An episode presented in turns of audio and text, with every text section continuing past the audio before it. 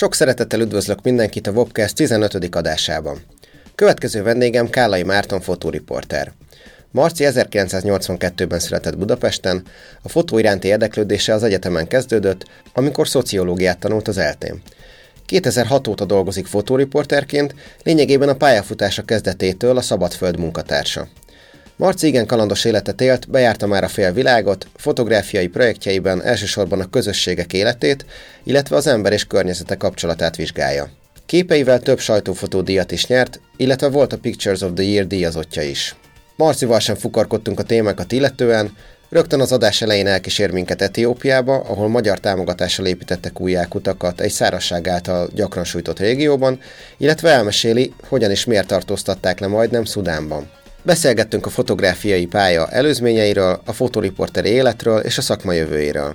Szóba került többek között a futball szépsége és Aknasz Latina is, egy kárpátaljai fürdőtelepülés, ahová Marci rendszeresen jár fotózni. Izgalmas témák voltak tehát, jó szórakozást kívánok hozzá! Ha tetszik a műsor és szeretnéd támogatni, a patreon.com per webcast oldalon pár kattintással meg is teheted. Minden támogatást hálásan köszönök. Na de vágjunk is bele, hallgassátok szeretettel a Marcival készült adást.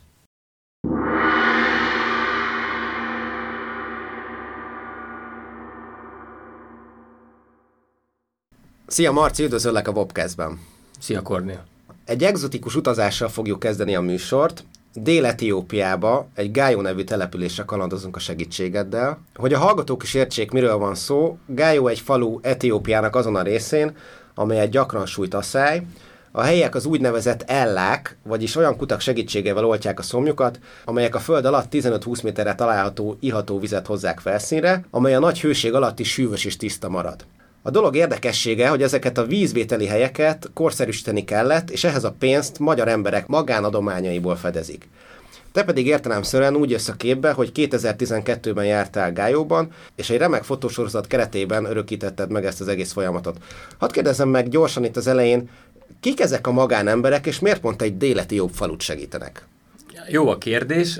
Az ökumenikus segélyszervezet szervezett egy gyűjtést, amikor ugye SMS-ekkel, meg hívásokkal lehet bizonyos összeget összedobni. Ennek a tematikája az Afrika szarván, Szomáliában és Etiópiát sújtó éhínség és esőkimaradás volt. Nyilván ez egy világ méretű tematika, hatalmas összegekkel, hatalmas segélyszervezetekkel, akik nagyon nagy infrastruktúrával működnek itt. Ehhez képest a magyar adakozók pénze az a csepp a tengerben. Szóval tényleg az egy, az egy apró pénz. Mennyi pénzzel támogatják? Nem akarok hülyeséget mondani, de mondjuk néhány millió, vagy egy-két tíz millió forint.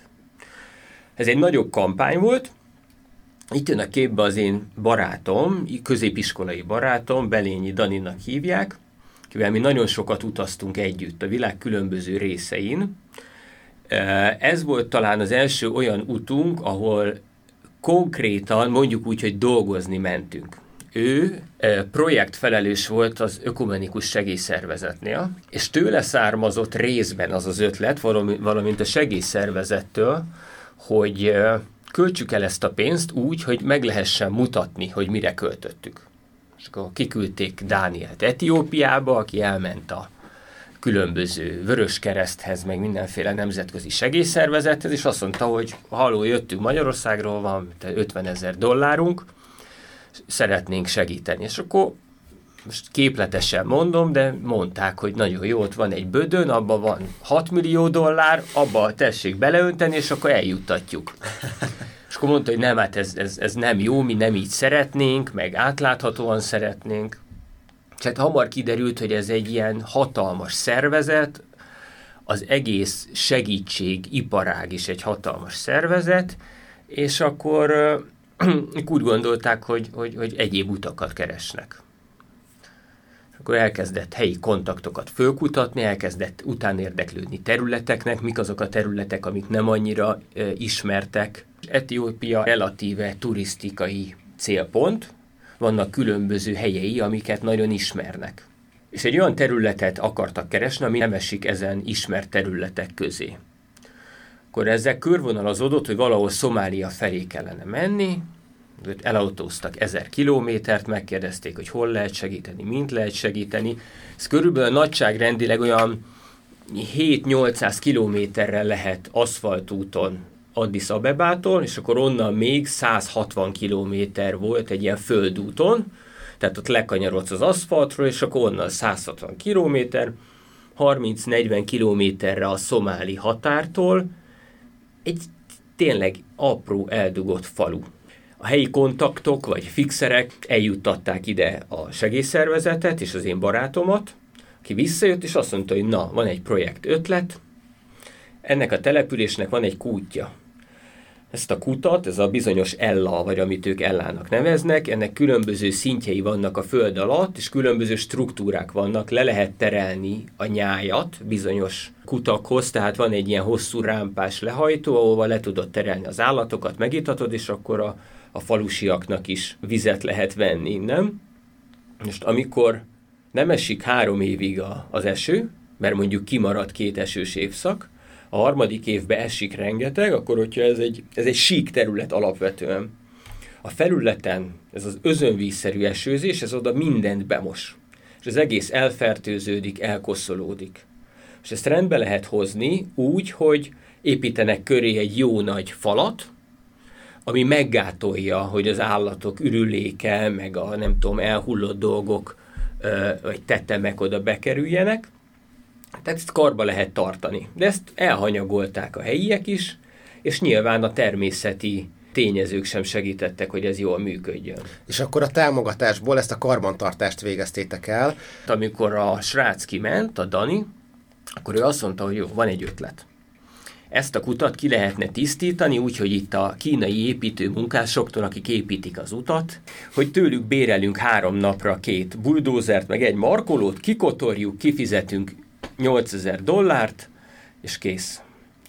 Vagy csináljuk azt, hogy a falu összes lakóját, akinek nincsen állása, ez mondjuk szerintem a 90 százalék, vagy az az állása, hogy pásztor, és akkor most ott hagyja egy kicsit a nyáját, mindenkinek adunk napi két dollárt, ami ott egy helyi fizetés, és ezért kézzel, csákányjal és vödrökkel kotorják ki maguknak, jobban fogják talán értékelni, jobban fogják magukénak érezni, és olyan helyre költöttük a pénzt, ahol fizetést adtunk egy, egy effektív munkavégzésért. Jobban is hangzik. Sokkal jobban hangzik, és akkor ez egy települést érint csak, ezt az egyet, lehet azt mondani, hogy ez kiragadás valami, tehát hogy a környéken, valószínűleg a szomszéd településen se sokkal különb a helyzet, de erre futotta a keretekből, és ezt a projektet valósították meg. Amikor én, én beszéltem az én barátommal, beszélgettünk mindenféle dolgokról, és hogy mondtam, hogy mi sok időt töltöttünk együtt a világ különböző pontjain, akkor mondtam, hogy ez egy tök jó ötlet, le lehetne fényképezni. Én azt mondtam, hogy ha a helyi infrastruktúrát használhatom, akkor én vennék egy repülőjegyet, kiutaznék, szeretnék beszállni abba a kocsiba, amit ők bérelnek, az ő tolmácsukat használni, az ő szállásukon megszállni, és szabad felhasználást kapni a képekre, úgy, hogy ők is megkapják a képeket, ahhoz, hogy ehhez a projekthez használják, prezentálják, de a képek fölött teljes rendelkezésem lesz, nyilván etikai normák szerint. És akkor ez volt, a, ezt elővezettem a igazgatónak, meg a kommunikációs igazgatónak, nagyon nyitottak voltak, és azt mondták, hogy hát végül is ezen nem tudunk mit veszíteni. Még jó, hogy eszedbe jutott. Az érdekesség kedvéért, és annak érdekében, hogy egy picit jobban átérezzük a dolognak az ízét, néhány infót megosztanék a hallgatókkal, amelyeket a netről gyűjtöttem. Etiópia, amiről ugye szó van, ez egy kelet-afrikai ország, 12-szer akkora, mint Magyarország, és kb. 12-szer annyian is élnek itt, 115 millióan. Egyébként a népesség növekedésről sokat elmond, hogy amikor te voltál ott kint, 2012-ben, jól Igen. mondom? Akkor még csak 85 millióan voltak, tehát azóta még rárakódott néhány.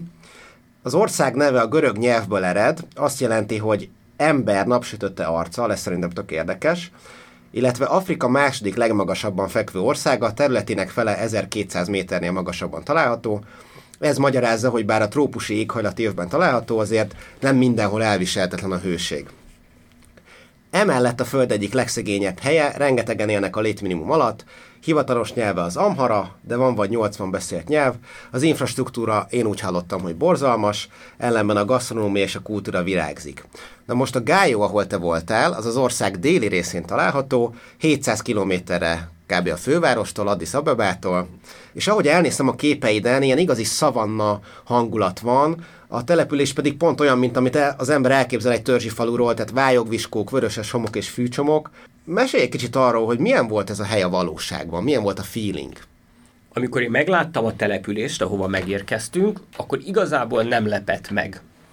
Mert láttam már hasonlót. Voltam, voltam hasonlóan szegény helyen, el tudtam képzelni, meg hát az ember, ahogy azért ugye mondtad, hogy 700 kilométer, tehát az alatt úgy, úgy látod, úgy, úgy magadba tudod szívni ennek az országnak a hangulatát. Egyébként ez egy nagyon jellemző dolog, amit mondtál, hogy ugye Etiópia, nyáron voltunk, júniusban, borzasztó meleg van, ehhez képest, amikor megálltunk egy kávéra, akkor 4 fok volt, mert éppen 2700 méter magassal mentünk egy hágón, ami gyakorlatilag egy ilyen fensíkszerű dolog volt, tehát nem egy pillanatra érted el ezt a magasságot, tehát valóban csalóka hogy ott igencsak lehet fázni, és jelentősen fölöltözött embereket is láttam, nem csak napsütötte arcúakat. Te vittél kabátot? Nem. és akkor ott fáztál? Hát ott gyorsan ott tudod, ilyenkor a, az utazó, igen, megissza a kávét, magára veszi az öt pulóverét, meg rátekeri a függőágyat a hátára, és akkor megvan. a gályó is magasan fekszik? Nem. Tehát az már pont lejjebb az van? Már, az már nem tudom a tengerszint feletti magasságát, de ott, ott, ott meleg volt. Hogyan juthatok el oda? Tehát, hogy azt olvastam ugye, hogy az infrastruktúra az borzalmas, gondolom akkor Addis Abebába repültetek, és onnan kocsival, ahogy mondtad, aszfaltút volt egy darabig, aztán meg földút. Gyorsan lehet ott haladni? Vagy ezek ilyen jeepek, amik zögykölődnek a végtelen szavannákon? Nekem egész Afrikáról az a tapasztalatom, hogy azt, hogy milyen gyorsan tudsz haladni, azt mi itt mondjuk Magyarországon az út minőségének a függvényében ítéljük meg. Ott a népsűrűség meg a forgalom határozza meg. Tehát én ott földúton is mentem 120-szal, mert nagyon jól lehetett közlekedni, és aszfaltúton is láttam olyat, hogy egy körforgalmon átjutni 40 perc, mert hogy más morállal közelítik meg a, mint ahogy mi tesszük. Tehát nem a, nem a fizikai akadály jelenti az akadályt. Ezzel nem volt különösebb probléma. Amikor odaérkeztetek, a falu tényleg úgy nézett ki, mint azon az egy-két képen, amit láttam, hogy csak vályokházak voltak, vagy azért volt ennek egy ilyen modernebb, hát nem tudom, milyen kőből épült bevásárló központos része is? Nem, nem, nem. Tehát kőből épült az iskola, aminek volt egy több tanteremből, de lehet, hogy a több az kettő, de az biztos, hogy több tanteremből álló épülete. Szerintem az volt a legnagyobb. Egyébként ez egy nagyon pozitív élmény volt számomra, hogy amennyire a falu az, az, az a legalapabb, tényleg ezek a egy, egy helyiségből álló kör alakú vályogviskók náttetővel, ahhoz képest az infra, infrastruktúra az iskolában, az két szinttel följebb való volt. Tehát az iskola udvarra kimentél, akkor ott kőből, meg agyagból az iskola udvaron a naprendszer föl volt építve. Középen a nappal, Szerencsére a nappal középen. Jól meg volt csinálva, tehát a, a mondjuk amennyire lehet, a bolygó méretek egymáshoz viszonyítva nagyon jók voltak. A Plutó keringési pályáját nem ugye berajzolták egy koncentrikus körnek a legszélére, hanem messzebb. Tehát, hogy egy nagyon jó szemléltető mm. eszköz mm. volt. Nyilván nem a valós méret a Jupiter meg a Merkur között nem az volt, mint a valóságban, de egy jól megcsinált kőből kirakott a pályák. Tehát én azt mondom, hogy megható volt azt látni, hogy a maga egyszerűségében és szegénységében például az oktatásra nagy figyelmet fordítottak, amennyire tehetik. Egyébként a segélyszervezet rengeteg oktatási eszközt vitt ajándéknak, tehát több, Aha. szerintem több ezer tollat vittünk, papírt, szemléltetési eszközöket, ez rengetegen. És volt esélyed beülni egy-két órára is, tehát hogy mondjuk csak az infrastruktúra az, ami jól működött, vagy láttad, hogy maga az oktatás színvonala is jó? Annál sokkal nagyobb esemény, hogy ide megjött hat fehér két teherautóval, hogy itt oktatás lett volna aznap. ja, hogy ez csak egy nap volt, amíg ott voltál? Mm, kettő. Kettő nap alatt készült ez a fotósorozat? Igen. Az nem semmi. Milyen helyen laktatok? Hát ez érdekes történet. volt velünk egy olimpiai bajnok is, egy Kovács Kokó István is ott volt a helyszínen, mert ő a jószolgálati nagykövete a segélyszervezetnek. Nem várt fejlemény. Úgyhogy, úgyhogy, úgyhogy mi egy, hát azt hiszem hatan vagy heten érkeztünk, a Kokka egyébként nagyon szimpatikusan vállalta ezt a 700 kilométert, hogy ott leautókázzon, ott nyilván megvoltak a, a kötelező körök, egy kis csákányozás a helyiekkel, hát az iskolások megismerése, szóval azért mondtam, hogy ez egy nagy, ez egy, ez egy nagy esemény volt, hogy mi, mi odaértünk. Egyébként ő elmondta az ottaniaknak, hogy amúgy olimpiai bajnok boxoló? Hát Vagy ha ez... nem is ő, de a kísérőink elmondták, de hogy ez láthatóan ennek akkora nimbusza nem volt, mint mondjuk Magyarországon. Szóval másképp értékelik ezt. Hát a box gondolom is annyira népszerű.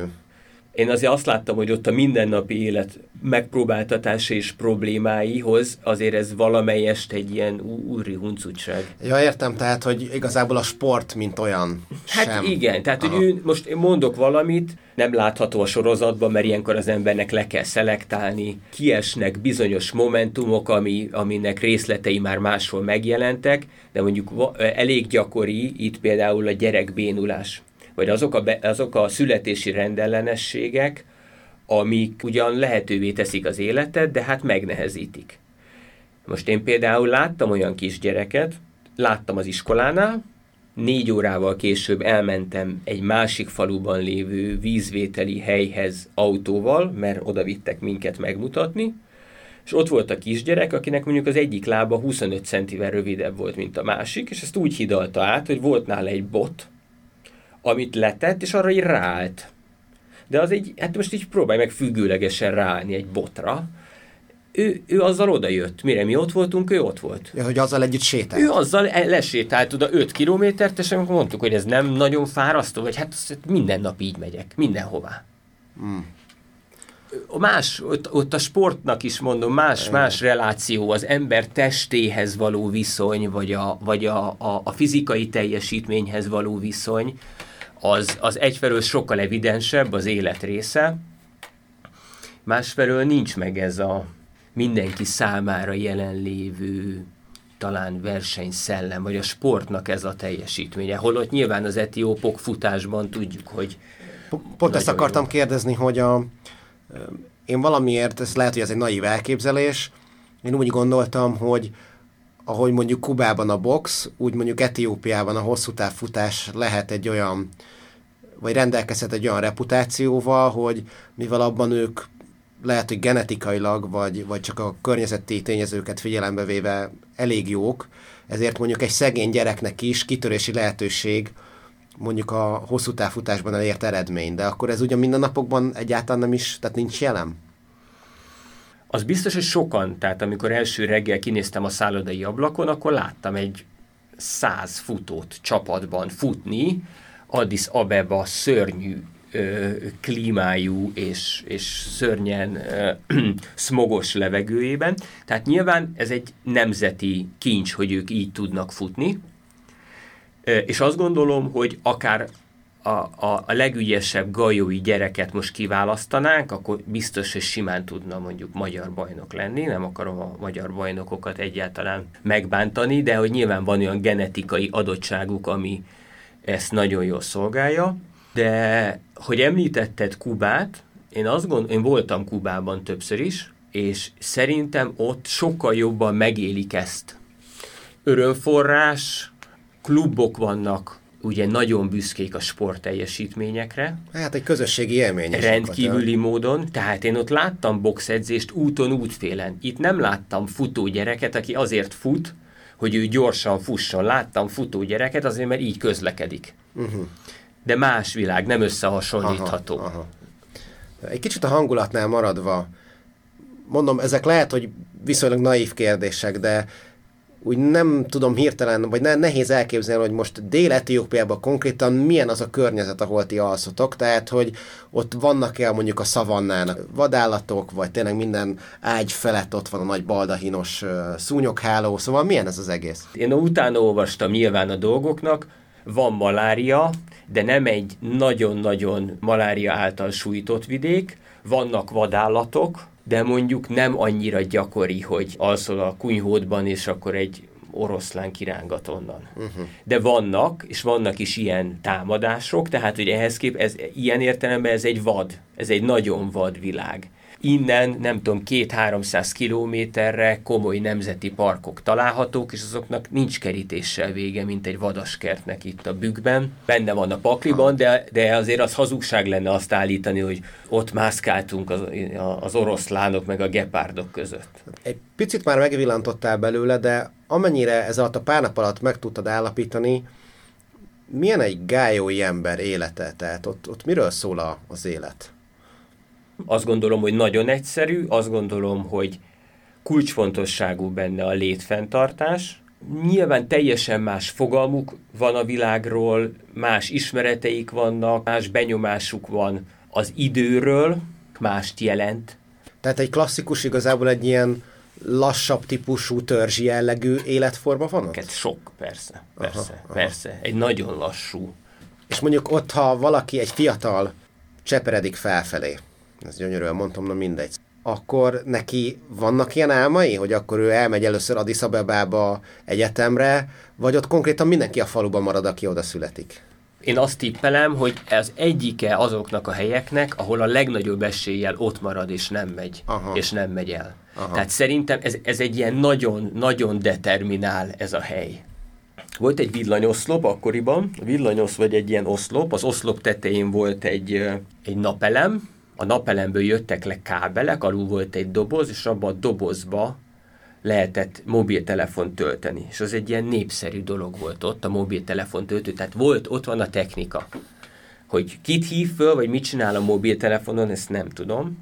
Lehet, hogy azóta már 8 darab laptop is van.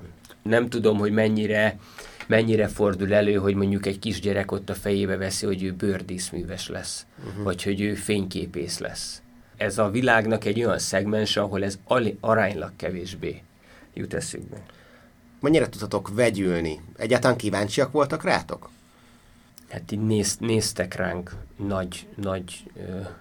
Barátságos, csodálkozó vagy ellenséges csod, szemekkel? Ellenségesek nem voltak.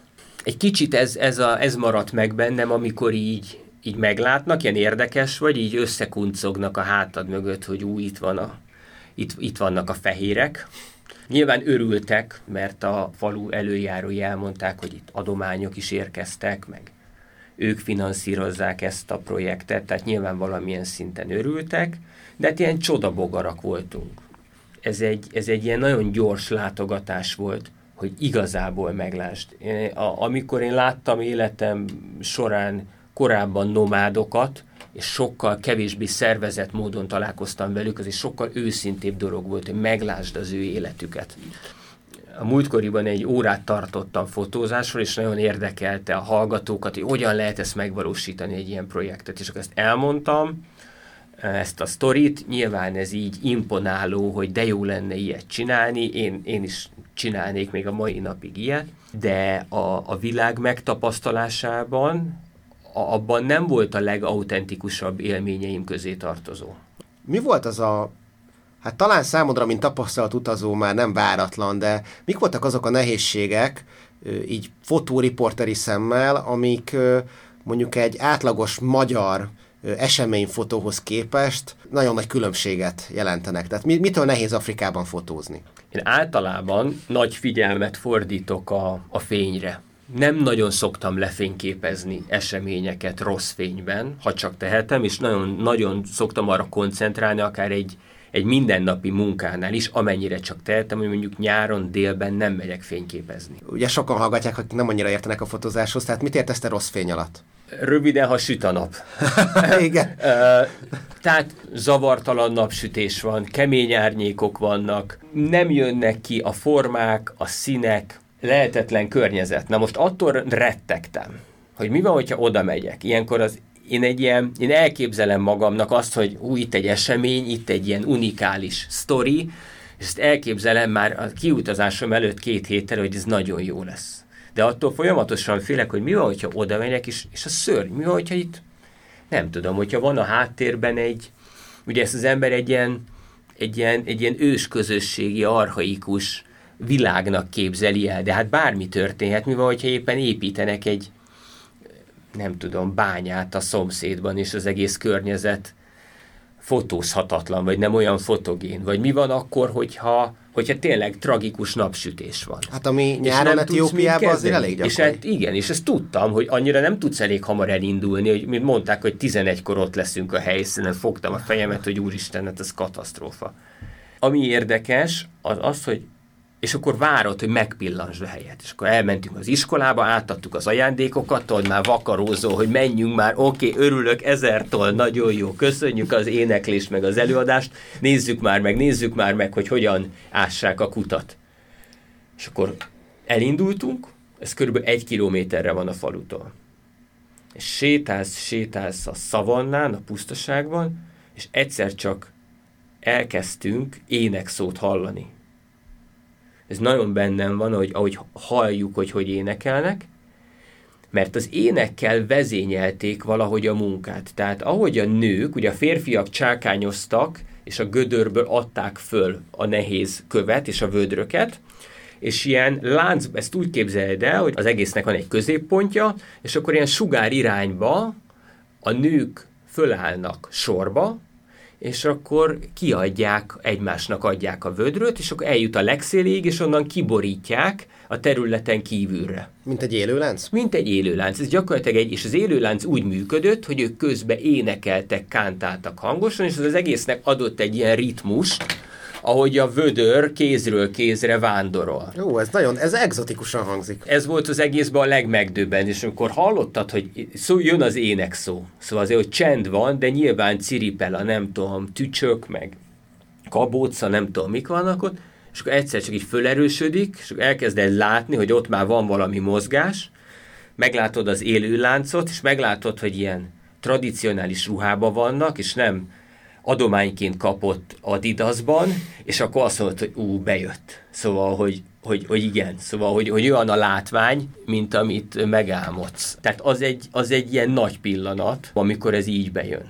És a nap se sütött? A nap megdöbbentően barátságos volt. Egyrészt volt egy nagyon sütött a nap, és nagyon meleg volt, de volt egy ilyen fátyol felhőzet az égen, ami, ami egy kicsit segített, és az, hogy világos a talaj. Tehát, hogy ha így szakmailag mondom, szóval derítés van alulról folyton, Igen. mert világosak a kövek. És ez a kettő így együtt, meg a fekete bőrszín, és az, hogy ők aztán nem hunyorognak a naptól, szóval ez úgy, úgy képbe helyezte a dolgokat. Akkor fogják a vizet, kijöntik tartályokba, amit elvisznek a faluba, és onnan mindenki vesz magának? Nem, nem, nem. A faluban valakinek kell víz, főzéshez, vagy a általános vízfogyasztáshoz, akkor a hátára köt egy ilyen sárga marmonkannát, lemegy a kúthoz, azt megtölti, hazamegy, és akkor a nagy részüknek van otthon ilyen tablettája, mint egy, mint egy aspirin C, úgy néz ki, azt kibontja, beleteszi, és onnantól kezdve minden kezelés nélkül iható számukra a víz.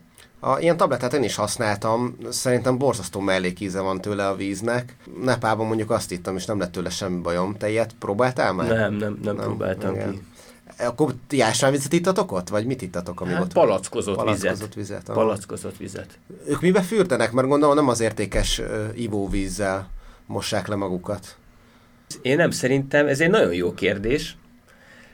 Nem, nem tudom. Nem tudom, hogy miben fürdenek. Szerintem megmosdanak lent a kútnál. Áll, ezek a kutak lent két szintből állnak.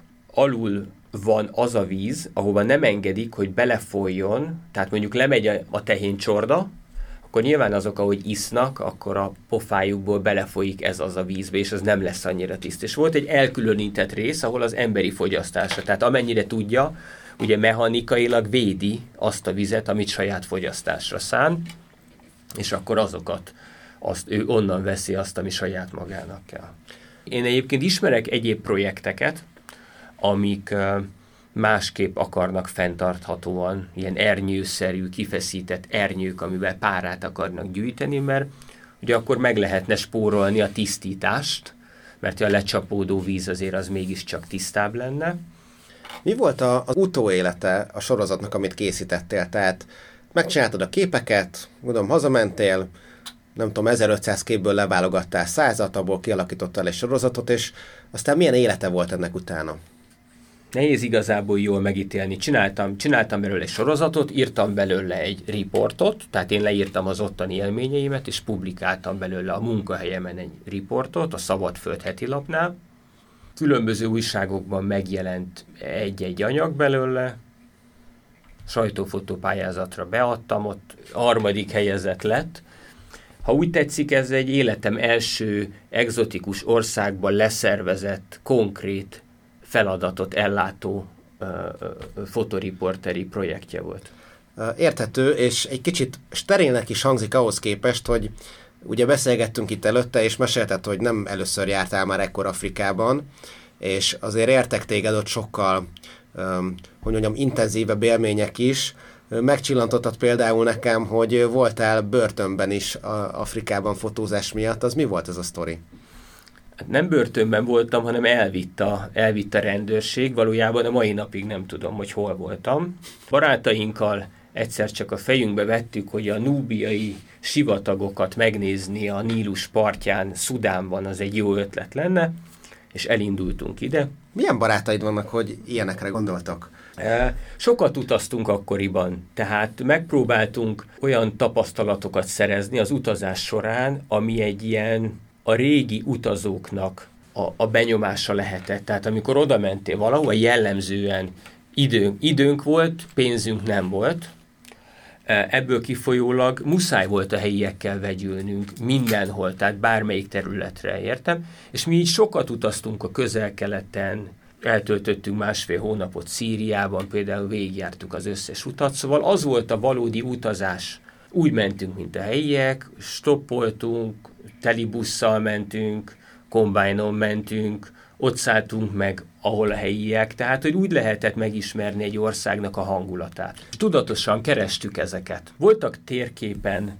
kitalált dolgok, aki utazott, tudja, hogy mennyire nem úgy van az a valóságban, hogy most hol találod meg Babilont, meg nem tudom. Tehát ö, mentünk, és azt mondtuk, hogy ú, erre folyik az Eufrátesz, nézzük meg az Eufráteszt. És akkor elmentünk az Eufráteszhez, mert ott van egy valamilyen várrom, baromi nehéz volt oda jutni. Amikor ott jártunk, akkor zajlott az iraki háború, ezért iraki menekültek jöttek be Szíriába, Szíriába éppen béke volt, és katonai checkpontok voltak, és akkor azon át kellett menni, viszont oda jutottál, és ott és amikor már ilyen helyre jutottál, akkor azt mondtad, hogy itt, itt, már, itt már a turizmus nem befolyásolja a helyieket. Itt néznek rád furcsán, de itt, itt nagy élményeink voltak. Tehát itt, amikor, ha tudtam volna akkor jól fényképezni, és ezzel az, időbe, ezzel az idővel, amivel rendelkeztem volna, akkor ez egy ilyen nagy szívfájdalom egyébként fényképészetileg a mai napig, hogy amikor, amikor volt módom ezeket látni, akkor nem olyan, nem, nem, nem tudtam úgy fényképezni, nem olyan volt a, a, a felfogásom a fényképezésről, nem úgy tudtam közelíteni az emberekhez, tehát, hogy ma ez egy aranybánya lenne, ha én most ott tudnék lenni. Megszálltunk egy, egy kolostorban, és akkor mondtam, hogy el lehet-e menni a misére, fényképezni. És mondták, hogy jaj, ne jöjjön, ne jöjjön, legyen szíves, lehetne, meg örülünk, de most itt volt, itt volt valaki, és itt végig fényképezte az egészet. Tudja, jaj, ilyen magnumos csávó. És állandóan bejött, és hogy le, lehetne, hogy most már békén hagyják az atyát. Ez a McCurry volt, vagy ki volt? Nem, én azt hiszem, hogy a Paolo Pellegrin volt, mert ott egy olyan, egy olyan közösség volt, akit egy olasz pap vezetett, sajnos szegényt egyébként az ISIS uralom alatt, mondták, hogy akkor innen tűnés, nem volt hajlandó, és ott ki is végezték. Tehát, hogy ott voltam olyan, olyan dolgoknak a, a, a közelében, amit hogyha nyilván az ember a mai eszével tud, vagy mai eszével szűrődik le neki, akkor ez egy fantasztikus. Soha nem lesz az életben még egyszer időm arra, hogy három hét alatt véletlenül találjak oda valahová. Tehát ez már családos emberként ez nem.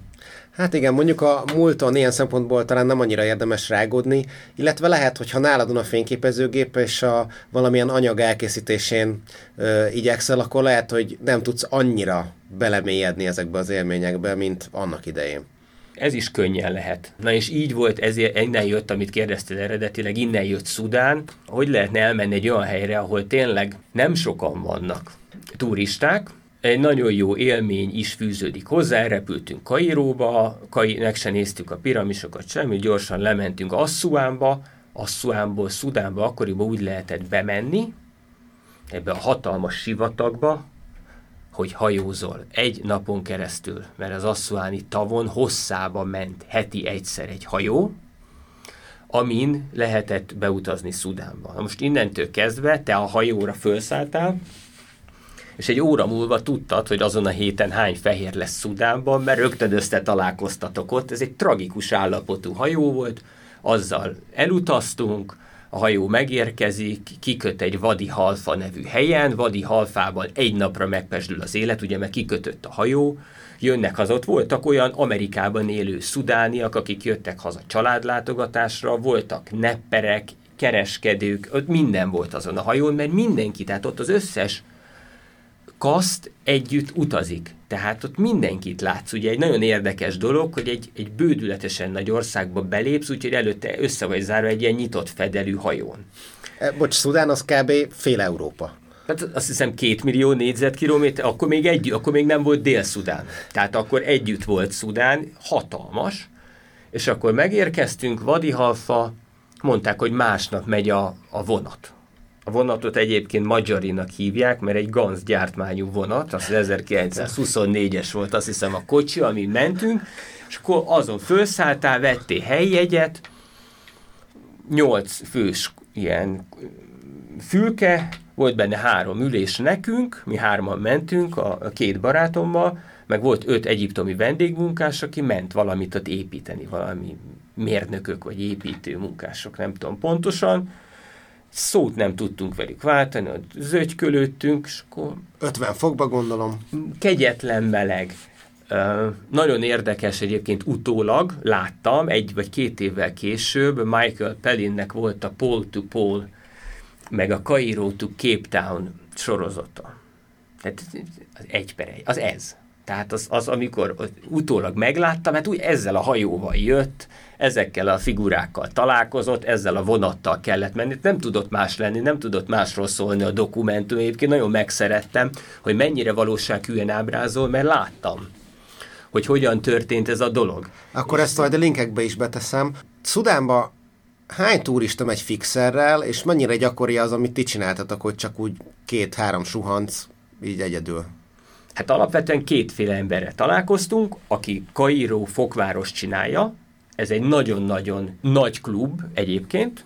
Ez egy népszerű Ez egy népszerű. Event, hogy... nép, népszerű, most persze népszerű, annyi, mint amennyien egy év alatt vannak nem tudom, Róma X kerületének egy pontján, tehát nem annyira, de mondjuk százas, ezres számban vannak, és akik nem akarnak, nem tudom, csát felé kerülni, azok ezen az útvonalon jönnek. Többé-kevésbé van, aki kényszerből. Tehát német turistákat, holland turistákat, angol turistákat sokat láttam, akik jöttek a Land Rovereikkel, és egy ideig együtt mentünk. Olyat, mint mi, olyat nem nagyon láttam, mondhatom nem láttam, és pont ebből volt egyébként a bonyodalom, hogy miutána megérkeztünk Kartumba, fölvettek minket stoppal állami emberek, akik utána meghívtak vacsorázni, akiből az egész sztori ilyen nagyon bizarr volt, de, de látszódott, hogy annyi pénzük van, hogy fantasztikus egy ilyen vadi új hétszemélyes Land Roverrel mondták, hogy ne viccelj, a piramisoknál találkoztunk velük. És akkor mondták, hogy ne vicceljetek, hát elviszünk titeket Kártumba, hát a, a tömegközlekedés az 18 óra. Azt ezzel a kocsival ott vagyunk két óra, most tudod így nézel így furcsán, nagyon mindegy, szálljunk be. Jó, de ezek állami tisztviselők voltak, ezek akiknek állami tiszt... nem volt jobb dolguk, mint hogy titeket? Megné... Ne, akik megnézték a piramisokat, hogy miért, azt nem tudom, és akkor ezeket az embereket utána elvitték a a sofőrjük elvitt minket kartumba, és láttam, hogy milyen házaknál tette ki őket. Tehát egyáltalán nem éltek olyan, tehát nekik nem volt 60 millió forintos Land Cruiserük, hanem valóban valami állami dolog volt. És akkor ők ott szimpatizáltak velünk, meghívtak minket utána egy ebédre, elhívták a családjaikat, az egész borzasztóan bizarr volt, hogy hogy kerülsz ebbe a helyzetbe, és el volt mentve a telefonszámuk a, a telefonomba, nem tudtam, hogy mi a nevük, mert nem értettem a bemutatkozást, és akkor bele volt írva, hogy government people. Ez volt. És akkor a, bar, a barátainkkal is így, így, így vonatkoztattunk rájuk, hogy a government people. És akkor négy nappal később nem volt. Ott például annyira nincs turizmus, hogy az, hogy backpacker, meg, meg szálláshely, ez nincs. Van az üzleti hotel, ha odamész, nem tudom, a világ olajcégeinek egyikétől, és akkor megszállsz egy 100 dolláros hotelbe, arra nekünk egyáltalán nem volt keretünk, és mondták, hogy itt egy helyen lehet aludni. A britek létrehoztak a 1920-as években egy Blue Nile Sailing Club nevű helyet, mondták, hogy ott lehet aludni, oda mentünk, hol lehet aludni, aztán ide kiköthetitek a függőágyat. De nincs hely, nincs zárt hely, de ott a Nílus parton lehetett lakni. És akkor fölkeltünk a Nílus parton, ott aludtunk, láttam, hogy emberek masíroznak a hídon, akkor fényképeztem, akkor láttam, hogy kartumba mozogtunk ide-oda, hát így elég érdekes világ, ugyanez megvan, tehát, hogy nincs, nincs az a, kiküszöbölöd azt a, azt a bizniszt, amikor a kairói árus rád akar melegíteni valakit, me, valamit, tehát ez nincs.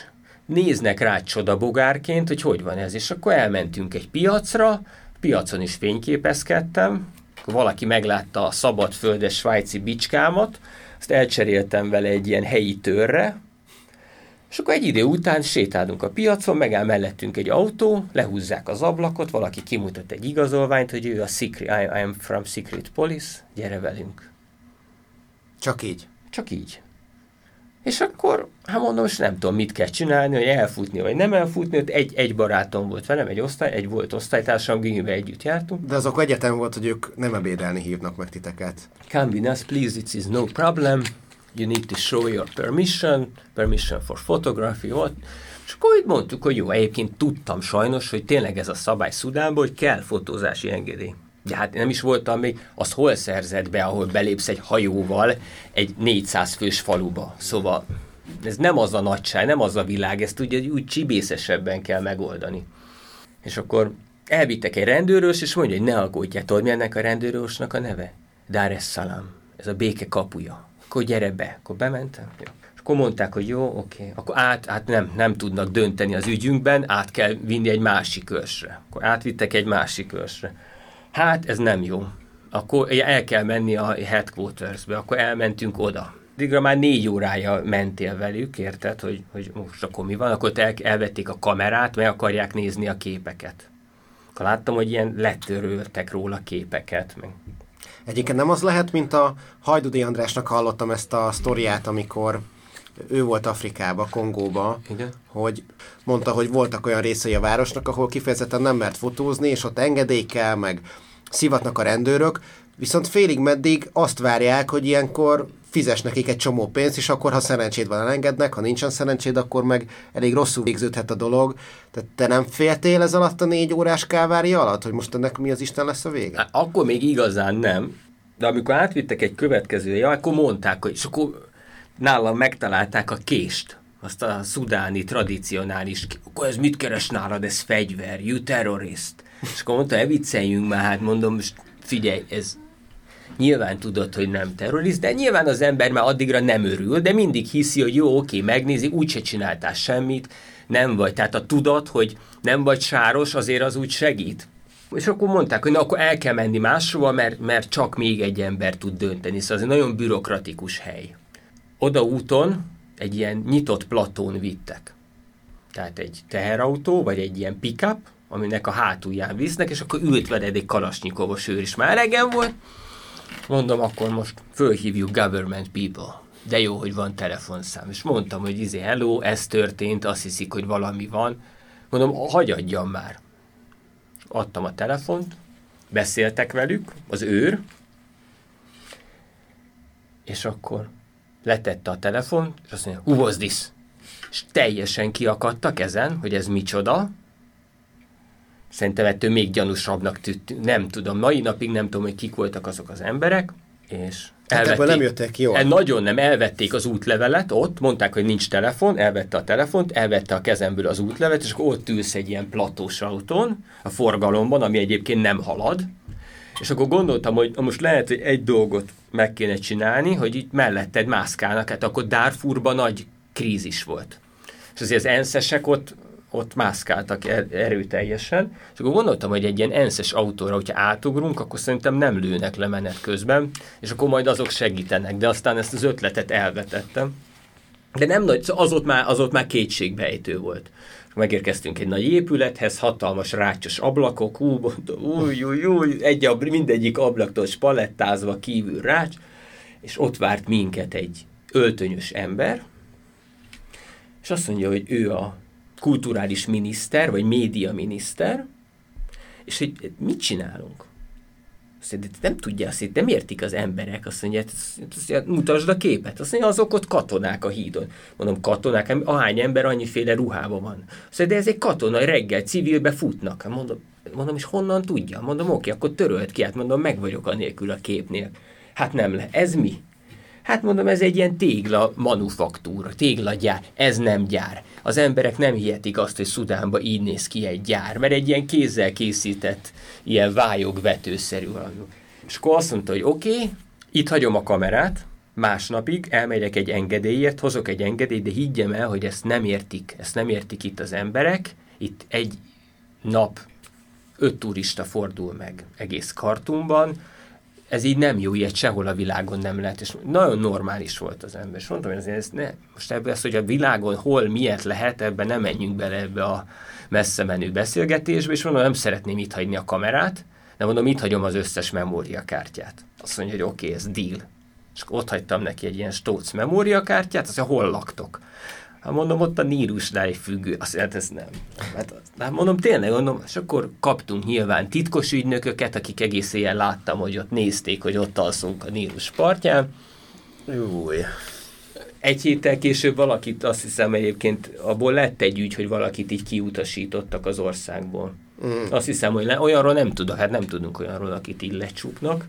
De hogy az egy ilyen, az egy ilyen ijesztő élmény volt, szóval ott már sikerült elmenni a és akkor ott azután, hogy ti felkeltetek másnap, és még láttátok ott mozgolódni a titkos szolgálatisokat, mm. utána ez a sztori így akkor véget is ért, tehát továbbáltatok, és akkor onnantól kezdve már nem is találkozhatok velük? Hát szerintem utána végig figyeltek minket, nem volt nehéz, mondom, mert, mert nem kellett egy millió felé oszoljon a figyelem. Tehát azt gondolom, hogy utána néztek minket, elmentem, megcsináltattam a, a, a fotóengedélyt, de egyébként nekem se volt már olyan őszinte a mosolyom, amikor legközelebb nekiálltam fényképeket készíteni, még egy eseményre elmentem fotózni. Érdekes világ volt. Ö, világnak egy nagyon érdekes lenyomata volt. Az, hogy láttad ezeket, ott voltál benne egy ilyen porszemként, de benne voltál ebben a hatalmi viszonyban.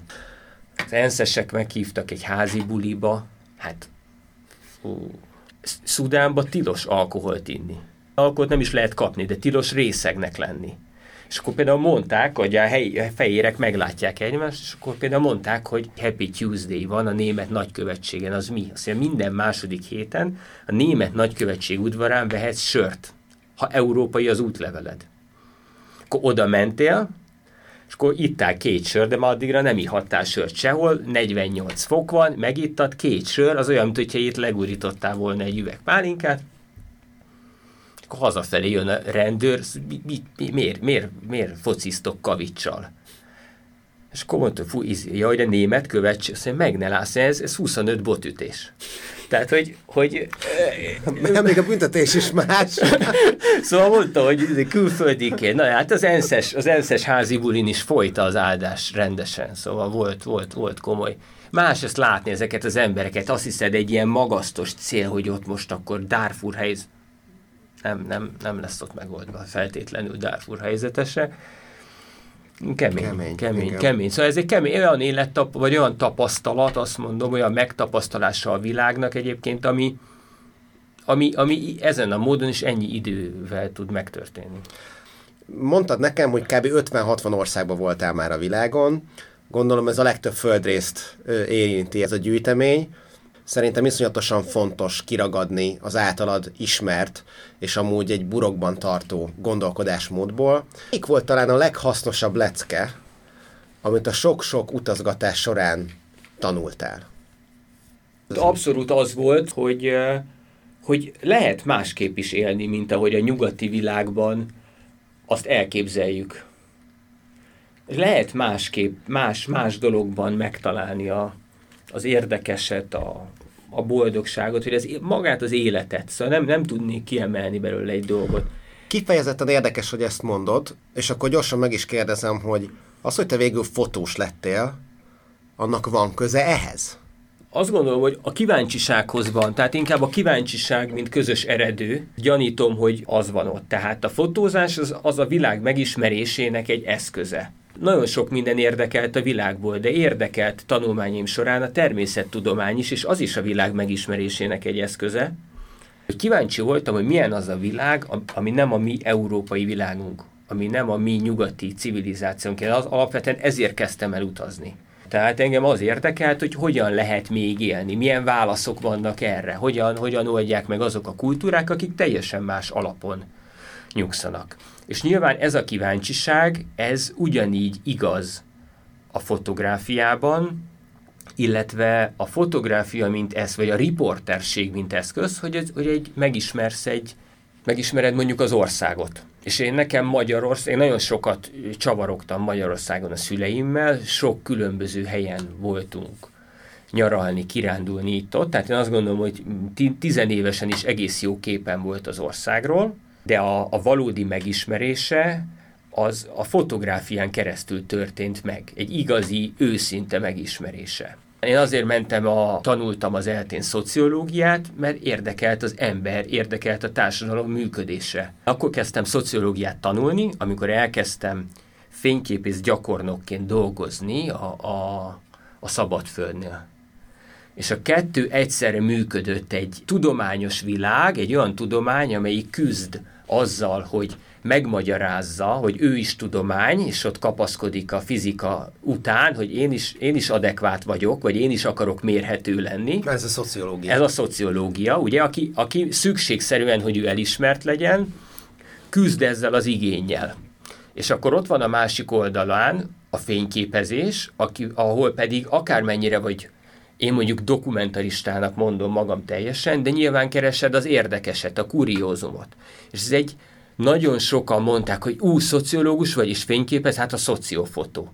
És hát ez, ez nem így van. Tehát, hogy ez így jó hangzik, de ez egyáltalán nem így van, és ez egyáltalán nem ennyire értelemszerűen összeköthető, mert az egyik az érvényes állításokat szeretne mondani valamiről, arról, hogy az emberek hány százalékának mi a válasza arra, ha szegényebb, mint az átlag, te meg keresel egy példát, amin el lehet mondani egy történetet.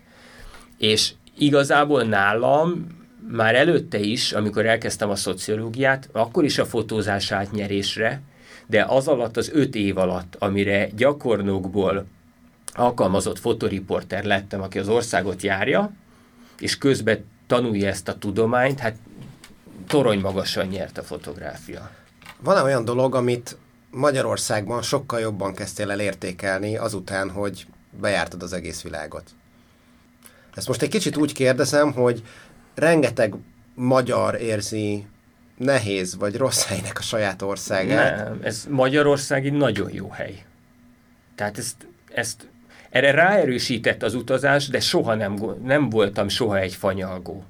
Soha nem gondoltam úgy, hogy ez nem az. Ez egy, ez egy nagy, nyilván vannak dolgok, amire amikor fiatal az ember, fiatalabb, akkor vágyik úgy a, a, az, az, az extremitásra tehát, hogy akkor nagyon sajnáltam, hogy a legmagasabb pontunk az 1000 méter, és nem 5000, és nem lehet magas hegyi hegymászást csinálni. Tehát vagy hogy nincs sivatagunk. Tehát, hogy, hogy ezeket a dolgokat így, ez ilyen külsőség.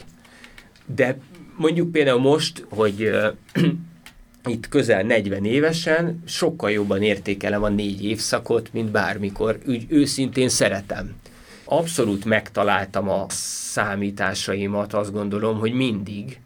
Úgy el tudtam egész kis koromban, én ilyen 7-8 évesen arra emlékszem, hogy szenvedélyes ásványgyűjtő voltam.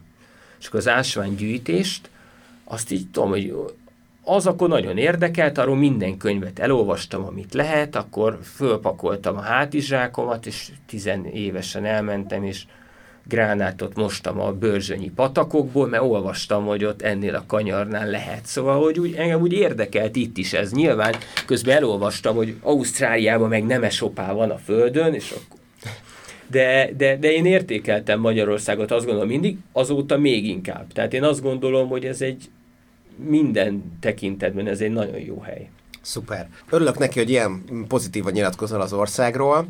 A, megmondom őszintén, hogy amikor próbáltam rólad keresni anyagokat, akkor nem igazán találtam, tehát annyit tudok rólad mindösszesen, hogy 1982-ben születtél Budapesten, és a következő infóm az az, hogy szociológiát tanultál az egyetemen. Foltozzuk egy picit be ezt a tátongó lukat. Te Budapesten is nőttél fel? Nem, én egész kis három hónapos koromban, azt hiszem három hónapos voltam, akkor Budaörsre költözött a család, és én ott nőttem föl. Ott éltem egészen közel 30 éves koromig. Hát ez ilyen félig meddig budapesti is voltam, mert gyakorlatilag nagyon sok minden ide kötött. De fél kint. De, de azért ahhoz meg egy ilyen mikrokörnyezet volt, hogy, hogy nem, nem mondanám budapestinek magamat.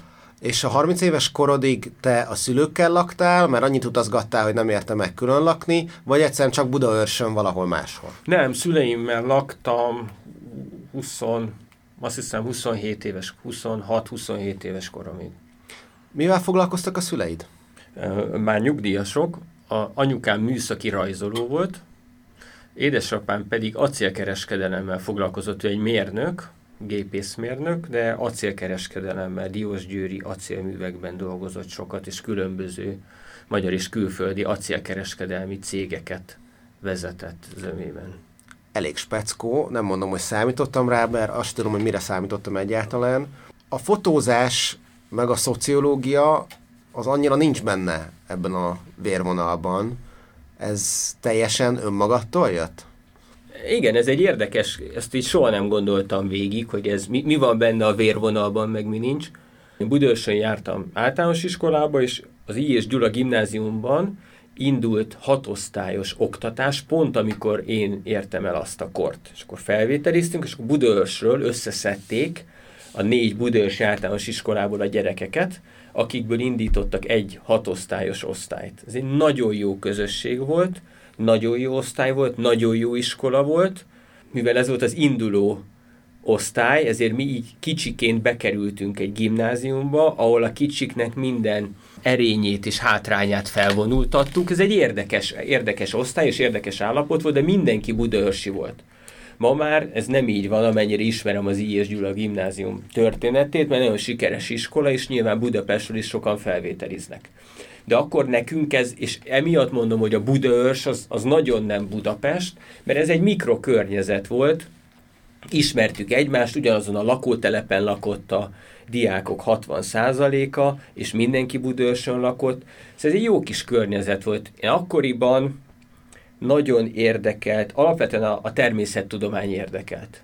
Tehát nekem, hogyha valami, ezek a fizikához, a gyakorlati fizikához van nagyon jó érzékem, vagy nagyon jó tehetségem. Imponált nekem az az adekvát válasz, amit a természettudomány tudott adni egy kérdésre. De, de nem szerettem a tudománynak ezt a, nem tudtam elképzelni egy tudományos pályát.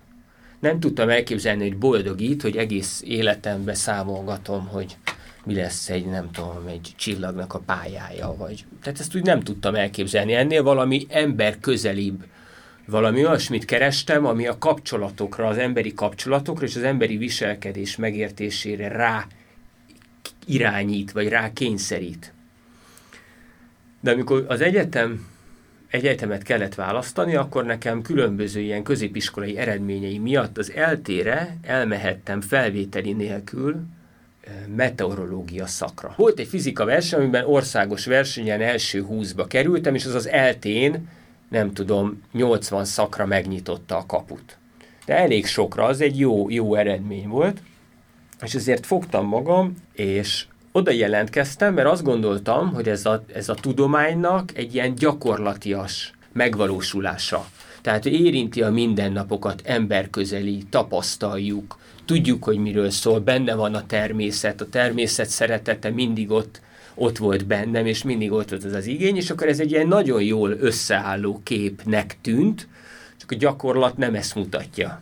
Tehát én jártam másfél évet oda, egyébként nekem az eltével kapcsolatban nagyon jó élményeim is vannak, van egy pár keserű élményem is, hogy azt ott miért nem fejeztem be, de alapvetően nem nekem való volt. 7-8 ember járt abba az osztályba, közülük kettőt a mai napig gyakorta láthatsz a televízióban, mert menő időjárás jelentők mind a ketten. Oh. Egyikük ráadásul a meteorológiai előrejelzési osztály, az OMS előrejelzési osztályának azt hiszem a vezetője, de vele ma már csak olyan kapcsolatban vagyok, hogy egy csapatba focizunk.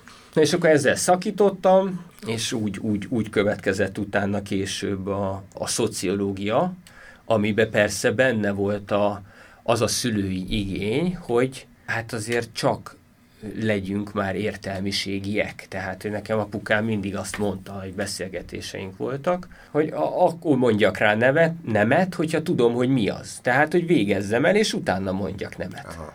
Azt említetted, hogy keresztül kasul jártátok az országot a szülőkkel. Ezek hobbi utak voltak. Tehát apukám Nyíregyházán született, és például a Szabolcs-Szatmár-Bereg megyébe, azon belül is talán a beregi részt, ott Szatmár csekén én gyerekkoromban nagyon sokat nyaraltam, volt ott valami ismerettségünk, nem tudom, hogy honnan lett, de ilyen egész nagy társasággal. És ők összetartottak, ők minden évben összejöttek onnan mondjuk tizen, mindenki hozta a gyerekeit, és akkor ilyen 30-40-50 fős csapattal mentünk egyszer Tatára, egyszer nem tudom, Borgátára, egyszer Turistvándiba, tehát hogy sok helyet megismertünk, és akkor szerveztünk programokat. Most azért jó, hogyha sok ember így együtt van, mert akkor az egyik nagyon ért a növényekhez, akkor ő majd mesél valami érdekeset egy arborétumba, a másik meg imádja a vasutat, és azért így sok mindent megtapasztalsz. Gyerekként ugye ezt nem, nem tudatosan gyűjtöd az információkat, de azért annál nincs jobb, amikor egy gyerek rengeteg dologgal találkozik, és akkor azt fogja mondani, hát ez, ez mennyire érdekel engem, érdekes. Nagyon termékeny közegnek hangzik az, amiben úgy felnőttél, vagy tengeted a, a gyerekkorodat. Neked most a, úgymond a magánéletedben az a társaság, akikkel te Budaörsön felnőttél, azok még benne vannak? Tehát ez megmaradt, ez az erős kapocs? Igen, tehát nekem a, akikkel fölnőttünk, és akik osztálytársak voltunk, nekem ez a társaságom. Mi annak idején rengeteget, rengeteget bulisztunk együtt. Sülve-főve együtt voltunk a gimnázium után is, ez körülbelül három-négy ember az osztályból, alsóbb-fölsőbb osztályokból kiegészülve egy-két egy-két sráccal, szóval abszolút nekünk ez a meghatározó kemény mag. Mondjuk a mai időben, vagy családosan, nyilván sokkal-sokkal-sokkal kevesebbet találkozunk, mint amennyire közel lakunk egymáshoz. Szóval például egy tök érdekes dolog, hogy 300 méteren belül lakik a legjobb barátaim közül kettő. Hoppá. Ez tök jó, tök jó dolog. Ez egy ilyen nagyjából véletlenül alakult dolog, de hát igen, szóval más, má, most más életdimenzióban vagyunk, hogy úgy mondja, mi már el, eltöltöttük, tehát hogy mi elköltöttünk a város különböző csocsóasztalaiba egy lakás árát, tehát hogy mi már úgy azért meg, megtettük a magunk ö, ö, közös idejét például az éjszakában. Hát meg most az a korszak van, amikor gondolom a legtöbben éppen családot alapítottatok. Igen. Te mióta, neked hány évesek a gyerekeid? 2014-ben született a, az első gyerekünk, a nagyobbik lányunk, és van egy kisfiunk, ő két és fél éves, majdnem három. És akkor gondolom a barátai többsége is ugye ebben az elmúlt tíz évben alapított Hasonló, családot, van, tehát ez egy természetes... Van, így van, hát ez egy természetes, természetes folyamat. Ezt ki tudja, hogy ha gyerekek kirepülnek a házból, akkor lehet, hogy ez a banda megint újra összeverődik. Aztán. Én inkább azt várom, megmondom őszintén, hogy nem, nem tartozunk a feleségemmel azok közé, akik, a, akik mindenhova hurcolják a gyereket. Tehát, hogy én tudom, láttam én is olyat, hogy valaki azt mondja, hogy jaj, itt a kisfiam, és ő nagyon jól érzi magát, hogy a hátamra kötöttem, és végigvittem fényképezni. Én ezt nem hiszem, nem így élem meg ezt a dolgot, bevallom. Nyilván ez a választás, ez okoz egyfajta nagyon nagy bezártságot is, viszont én azt gondolom, hogy én, én ezt nem tudom magaménak tartani, ezt a gondolatot, szóval én inkább arra kalkulálok, hogy majd, hogyha a gyerekek tíz évesek lesznek, vagy nagyságrendileg, akkor, akkor együtt talán tudunk úgy, úgy társasági életet élni, vagy úgy mászkálni az országban, mint ahogy, mint ahogy én gyerekként tettem azt a, azt a szüleimmel, amikor voltak ezek a nagy kirándulások. Arra gondoltál, hogy esetleg fogod a családot, és velük mész ki ilyen távoli, egzotikusabb helyekre? Hát a feleségemmel, mikor megismerkedtünk... Akkor... Ő a társaság része volt? A, nem, nem, nem. A feleségemet teljesen máshonnan ismertem meg. Amikor mi megismerkedtünk, akkor azért mi három-négy éven keresztül ugyanúgy nagyon sokat utaztunk. Ő is nagyon szeretett világot látni, és elmentünk akár egzotikus helyekre is. Nyilván azokon a helyeken nem a, a fotográfia nem szerepelt olyan, olyan pozícióban, mint előtte, tehát, hogy mi így, így sokat mászkáltunk, sőt, még a, még a, a lányunkkal is voltunk külön mondjuk voltunk vele Dubájban egy kiránduláson, ami egy ilyen megint csak azt tudom mondani, megdöbbentő tapasztalat volt, mert már mindenki úgy érezte a gyerek születése után, feleségem is, én is, hogy úgy de jó lenne egy kicsit elmenni, de ne legyen messze, de legyen egy kicsit egzotikus, de lehessen egy két éves gyerekkel teljesíteni, és elmentünk egy, egy ilyen hajókirándulásra, ami mondjuk, amit én az utazásaimról meséltem, de mondjuk annál nincs, nem lehetne messzebb menni, mint egy... Ez egy cruise volt? Egy ilyen, egy ilyen 5000 fős hajó, 2000 fős személyzettel, de annyira messze, megmondom őszintén, óckodtam egyfelől tőle egy kicsit, meg ilyen, szóval hát nem tudom, tehát a, a, ahonnan, a, amit nekem jelentett az utazás korában, ahhoz képest ez így. Tehát én kakuktojásnak érezted hát magad? Hát ezt én nem tudtam hova tenni. Hát ott kakuktojásnak éreztem magam, de végül is azt kell, hogy mondja, hogy egész szórakoztató volt, mert annyira messze állt tőlem ez a világ, hogy legalább úgy tudtam, nem tudom, ott, ott oda mentem a, a rutinos, kaszinós, német nyugdíjas, aki tudja, hogy Dubájba tilos a szerencsejáték, de 32 kilométerre a parttól már nemzetközi vizek vannak, és ahogy azt elérjük, akkor nyílik a kaszinó, és ő már úgy tette le az ingyen tonikos poharat, hogy most nyílt a kaszinó, na gyere. Szóval, hogy ott álltam mellette, és egy ilyen szürreális. Azt én se felejtem el például soha, hogy amikor kimentünk Amerikába családdal, és meglátogattuk, a, voltak rokonaink Filadelfiában. A nagypapámnak a testvére lakott ott kint, de az egész családja full amerikai volt. És ők valamiért úgy gondolták, hogy a, ha már itt vagyunk Amerikában, akkor nekünk meg kell mutatni Atlantic City-t, ami ugye a keleti part Las vegas mert hogy azt látni kell, meg hogy kaszinó, meg mit tudom én. És hát ennél bizarrabb élményt, mint amit én átéltem ott az ottani kaszinókban, és pont attól volt végül is egy tök jó élmény, hogy mennyire abszurd és bizonyos értelemben rémisztő volt azt látni, ahogy tényleg Hawaii inges, 130 kilós férfiak habzó szájjal üvöltve félkarú rablóznak, meg szórják a zsetonokat az asztalra, és ordibálnak, mindenki furcsa jelmezekben sétál, és egyszerűen azt átérezni, hogy valakik számára ez a normális közeg. És el tudom képzelni, hogy ez a fajta cruise, ahol ugyanez a kis koktélcseresznyi és gin tonikkal mászkálnak a rózsaszín inges emberek, valami hasonlót váltatott ki belőle. Igen, azt, azt gondoltam, hogy például Martin Párit nagyon jókat tudna fényképezni, e, azzal az érzése, tehát például az ő fotográfiája jutott eszembe, a magam pozíciójára vonatkoztatva. Egyébként engem az ilyesmi nem tudott érdekelni, tehát hogy nem álltam neki ott fényképezni, pedig ez aránylag egy olyan hely, ahol így lehetett volna, de úgy szemlélőként ott álltam megdöbbenve, szóval emlékszem. De nem, nem volt rossz élmény, szóval azt mondom, hogy meg lehet, tehát hogy megtaláltuk a számításunkat azért így gyerekkel is.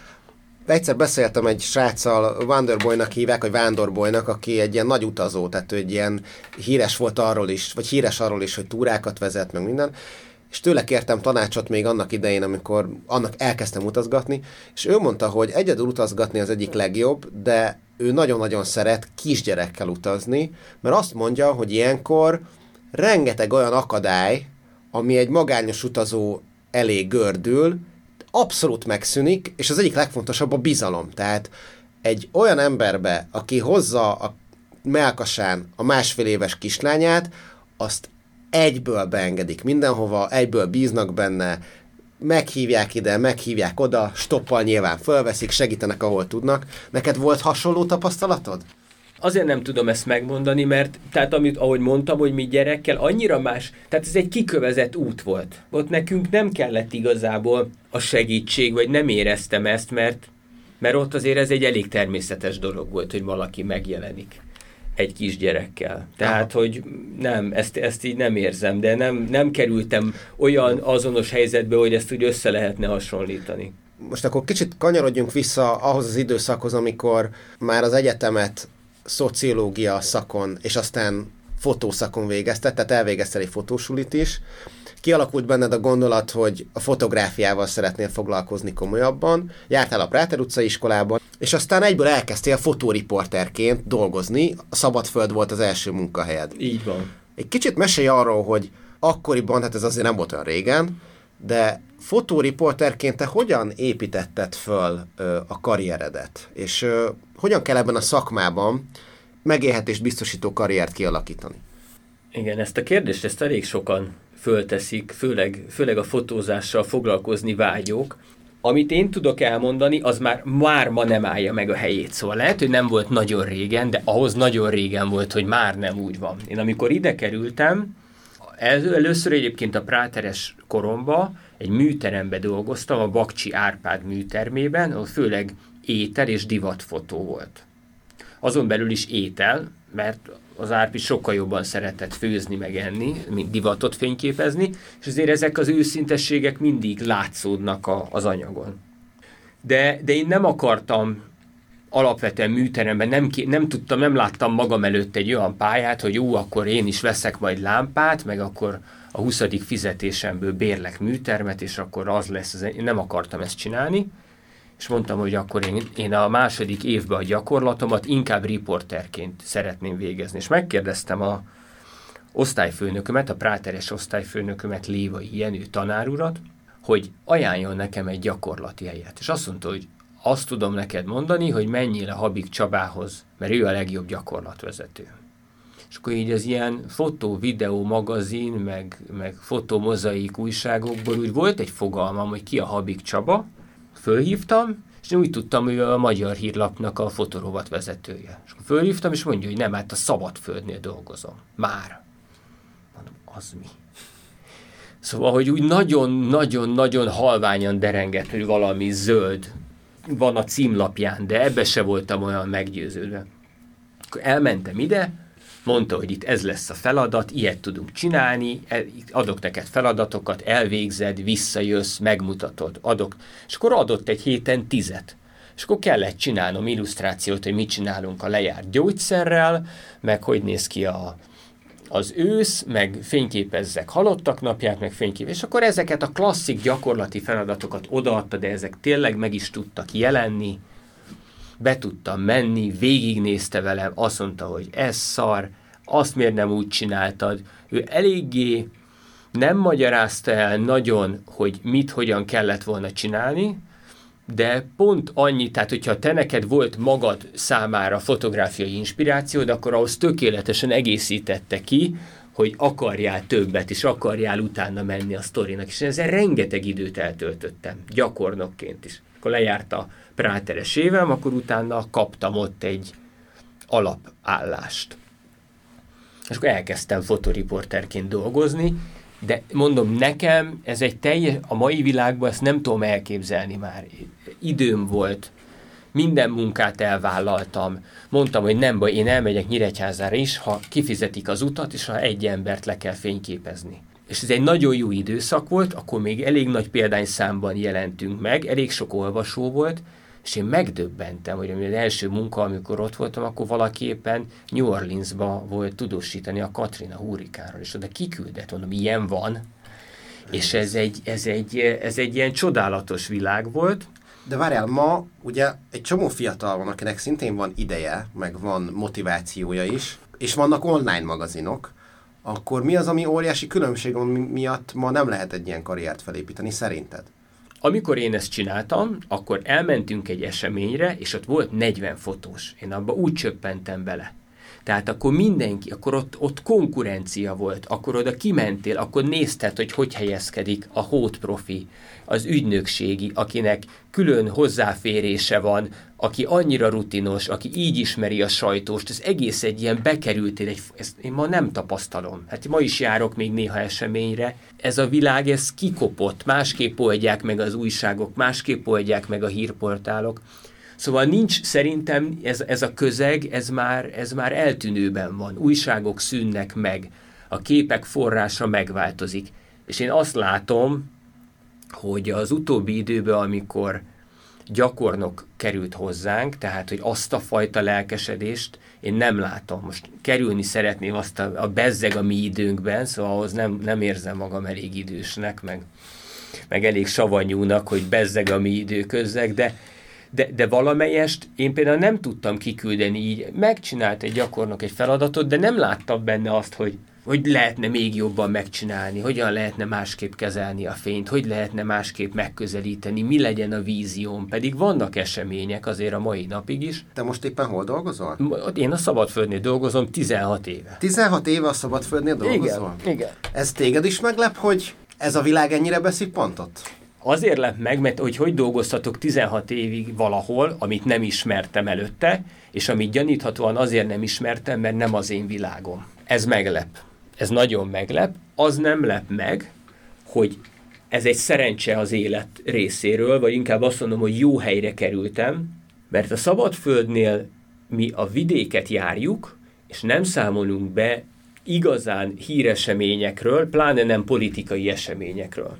Tehát ezt úgy szoktam mondani, hogy akikkel én találkozom, már hogy fotoriporteri minőségemben, azok önmagukat alakítják, és ez engem sokkal jobban érdekel, még az is, hogy valakinek adott esetben ellopták egy fél hektár erdőjét, az engem sokkal jobban érdekel, mint hogy most kihirdette az országgyűlés, hogy ez vagy az így vagy úgy döntött. Ez egy szerencse. Mert én azt is tudom, hogy van, aki a híren szocializálódott, és szerencse, mert a Szabadföldnél a kollégám, akivel ketten vagyunk alkalmazásban, ő egy hírvilágból érkező.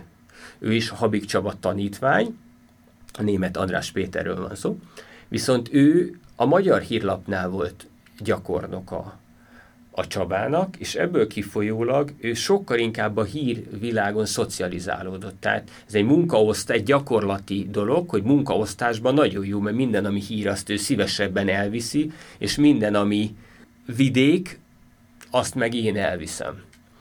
Tehát azt gondolom, hogy ez egy, ez egy nagyon jó kiegészítés, és én azért tudtam itt maradni, mert, mert, mert ez akit ez érdekel, és akit így is így érdekli a, a világ megismerés, vagy az ország megismerés, annak a számára ez egy marha érdekes dolog, mert te nem fogod megújni, hogy 25-ször is elküldtek Szatmárba. Azért ez mégiscsak 16 év. Ez alatt egyszer sem érezted úgy, hogy kiégsz, vagy hogy unod már ezt az egészet? Egyszer sem. Egyszer sem éreztem úgy, azt éreztem, amit a mai napig is érzek, hogy egyrészt változik a fotográfiához fűződő viszony nagyon rossz irányba, a világban, a Magyarországon, de a világban. Szóval túl vagyunk civilizálódva, szerintem túlmentünk nagyon sok dologban egy észszerű határon. Ezt egy ki tudod fejteni, hogy mire gondolsz? Nem lehet, nem lehet valakit lefényképezni, rosszat feltételez rólad, miért fénykép, te itt, te itt miért fényképezel, az miért érdekes. Mondom, nem tudom, tetszik a szín, tetszik a forma, érdekes a szituáció, érdekes az ember, rengeteg dolgot tudok mondani, de ők valószínűleg másra gondolnak, hanem arra gondol, hogy sáros ennek a történetnek a háttere. Valaki ezt úgy fogalmazta meg, egy, egy kollégám, akivel együtt dolgoztam, hogy a, hogy a nincsből nem lesz baj. A vanból meg lehet. Baromira kell ma vigyázni. Én annak idén lefényképeztem 30 postást, mert jó karakter volt, mert szembe jött velem, és tudtam, hogy a postás kép mindig kell, és elnézést csináltok egy képet, hogy átadja a nyugdíj. Lehet. Ma ezen megijednek, hogy a pénzt akarom látni, megijednek, hogy rajta lesz, aki kapja, hogy rajta lesz a házszám, a település, a cím, a postás kirúgják, mert, mert nyilatkozott, ugye, miközben ez nem egy nyilatkozás, 100 millió dolog, aggály, félelem az emberekben, tehát ilyen értelemben egyáltalán nem élünk nyitottabb világot. Sőt, hát a, de ennek az oka gyakorlatilag semmi más, mint hogy voltak rossz tapasztalatai az embereknek úgy általában, mert ma már egy kép bármikor futótűzként elterjedhet az interneten, és abból bizony mondjuk száz esetből egyszer nagy galiba van. Tehát én is azt mondom, hogy ez egy baromi rossz fejlemény, viszont az okai azért érthetőek. Nem azt mondom, hogy, hogy az emberek indokolatlanul hátat fordítottak a fotográfiának, hanem azt mondom, hogy ez egy jelenség sajnos, ami, ami, ami van. Tehát ez tagadhatatlanul van. Még nekem vannak ilyen képeim, még volt az, hogy bekopogtam, hát ezeket, ezek a gyakornoki élményeim, hogy be, jó napot kívánok, egy gyógyszertárba bementem, lefényképezhettem, ahogy keverik a gyógy. Persze, jöjjön. Mint a háromból kettő ezt mondta. A minap, mondjuk a minap az pár évvel ezelőtt, elmentem egy gyógyszertárba, hogy leszeretném fényképezni azt, hogy ez az utolsó recept, mert átállunk e receptre. Hát azt hogy képzeli? Hát mondom, mondom, itt egy, mondom, hoztam egy főszerkesztői levelet, mert tudtam, hogy siránkozás lesz. Személyiségi jogok. Mondom, az én receptem, az én tajszámom, tessék odat. Nem. Ez oké. Tehát, hogy Aha. Ez, ez szerintem nagyon rányomja a bélyegét, és ez nagyon, amikor, amikor pontosan tudom, hogy például amikor gyakornokot küldtem, hogy ő emiatt ezerszer nehezebb helyzetben van, mint én voltam annó, mert nekem nem mondták azt, hogy nem. Mindig mondtam, hogy oké, okay, biz- nem fogod tudni bizonyítani, hogy te vagy, esetleg, vagy nincs újságíró igazolványod, hívjatok föl. Más, így ahogy mondod, az embereknek negatív tapasztalata van, rengeteg fénykép van, nem etikus felhasználás látsz, és, és bizalmatlanság van. Benned mikor alakult ki az az igény, hogy a fotóriporteri munka mellett foglalkozz saját hosszabb távú anyagokkal is? Én azt gondolom, hogy ez szinte rögtön én ilyen anyagokon szocializálódtam. Tehát amikor én kezdtem ezt a, a fotoriporteri pályát, és néztem, hogy milyen anyagok mentek a, a mindennapokban. Például Dezső Tamásnak az anyagai, Gárdi Balázs sorozatai, Kovalowski Dani anyagait láttam, amit mondjuk az idősek otthonában készült. Tehát, hogy láttam, hogy, hogy ez egy, ebben nagyon nagy perspektíva van, hogy ugyanezt mélyebben és jobban végig gondolva és jobban kivitelezve megcsinálni, ez nekem nagyon-nagyon imponáló. Ez nekem akkor teljesen evidensnek tűnt, hogy ez, ez, ez a riporterségből tud következni találkozol történetekkel, látsz történeteket, amiket te jobban kidolgozol, vagy több időt rászánsz, mint amit egy újság keretein belül erre rá lehet szánni. Tehát, hogy így saját anyagot rögtön úgymond akartam csinálni. De akkor az vonzott benne, hogy láttad, hogy ezt mások csinálják, és hogy az érdekesnek tűnik, vagy kifejezetten volt olyan mondani valód, amit szerettél volna a világgal egy képanyagon keresztül közölni? Én azt gondolom, hogy először azt láttam, mint, mint megjelenési forma, hogy ez egy nagyon jó dolog, hogy ilyen formán is lehet bemutatni dolgokat. És hogy, hogy van hová, tehát hogy én azért úgy szerettem látni mindig is magam előtt, amivel foglalkoztam, abban szerettem látni valamiféle perspektívát. Tehát ez engem mindig érdekelt, hogy oké, okay, tudsz csinálni egy jobb képet, jobban fog kinézni az újságba, vagy előkerül helyre kerül az újságba, de hát hogy mit lehet még, hova lehet kifuttatni ezt a dolgot. Te ahhoz a fotóriporteri generációhoz tartozol, amely jelenleg a szakma krémjét képviseli. Ez alatt ugye azt értem, hogy van egy nálad idősebb generáció, ami már lassan-lassan kiöregszik ebből az egészből, a nálad fiatalabb generáció pedig azért még tapasztalatlan. Két dolog érdekelne ezzel kapcsolatban. Az egyik, hogy Mit tartasz az előtted és utánad lévő generáció olyan érdemének, ami bennetek még vagy már nincsen meg, és ugyanez egy kicsit fordítva is érdekel, hogy mi van meg bennetek szerinted, ami az idősebb generációban még, de a fiatalabb generációban pedig már nincsen meg. Értem. Valóban ez egy, ez egy jó kérdés, most igazán jó választ adni erre, nyilván végig is kellene ezt hosszabban gondolni. Van egy tendencia, azt hiszem, amit, amit talán mondhatom, hogy látható, érintettük is már korábban a beszélgetés során, szűkül, szűkül valamelyest a tér. Tehát a mai fiatalok, aki mondjuk most pár éve riporterkedik, ő szerintem nem látja azokat a fajta eseményeket, vagy azokat a közös mozgásokat, amit, amit az én generációm 15 éve, 10 éve együtt tapasztalt meg a mindennapi munkája során. E, e, ezzel most mit értesz pontosan? Ezen azt értem, amikor azt mondtam, hogy volt mondjuk egy esemény, ahol, ahol akár 30-40 fotoriporter is képviseltette magát. És nyilván egy ilyen társaságban, meg egy ilyen millióban szükségszerűen neked is voltak benyomásaid, láttad, hogyan dolgozik a másik, hogyan pozícionálod magad, akár emberileg, akár fotoriporterileg. Ez egy szakmailag egy nagy fejlődésnek az útja volt, hogy amikor mondjuk te látod, hogy ott van valaki, erről tudod, hogy egy ügynökségi fotós, és mondjuk tudod, hogy te fogsz publikálni egy képet, ő meg 42-t akkor azért valamelyest mérlegelsz. Szóval nyilván ott van benned, hogy ú, meg kéne csinálni a legjobb képet, de hát azért azt pontosan tudod, hogy egy kollégát sokkal nagyobb anyaggal, sokkal több embert lát el, akkor, akkor mi az, ami fontos, mi az, ami nem. Ez egy, ez egy nagy iskola volt, vagy egy ilyen nagy gyakorló terep. És ma azért ezt már nem annyira tapasztalom. Lehet, hogy így van, én is kevesebbet járok eseményre, de azért, ahogy haladtunk előre az időbe, úgy éreztem, hogy azért ez egyre inkább kopik ki.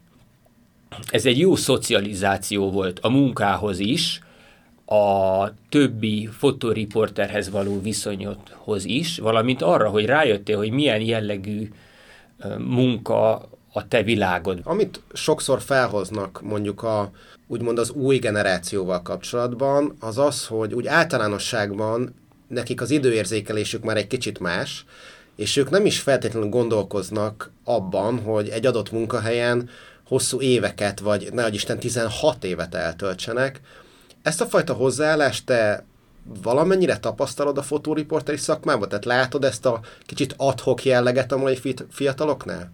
Hát ez, ez egy érdekes kérdés, eleve az idő fogalma az egy ugye nagyon szubjektív, ki hogyan éli meg. Én se gondoltam 23-24 évesen, hogy én 16 évig itt leszek.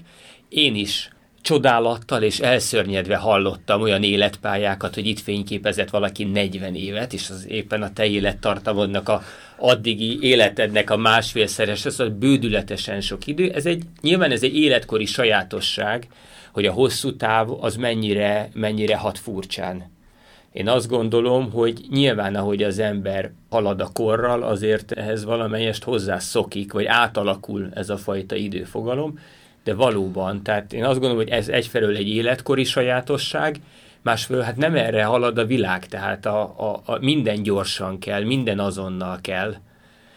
A mi, mi időnkben én még, én még vittem sík filmdiát előhivatni, és vittem vissza, hogy na, sikerült-e, vagy fordítva volt befűzve, és el lett rontva az egész. Hát ez az időfogalom az nem az volt, hogy te már föltöltöttél képet. Hát mi ahhoz képest mi a szabad földnél, hogy úgy mondjam, tehát mi, még mi is őskövületek vagyunk, még életemben nem adtam le képet az eseményről. Én mindig hazaviszem, otthon földolgozom, és leadom. Hát ez már elég ritka. A régi világban ez maga volt a gyors, és aznap este leadod, úristen. Míg látom a kollégákat, hogy ülnek ott. Én nem is tudom, hogy kell elküldeni a fényképezőgépről egy képet.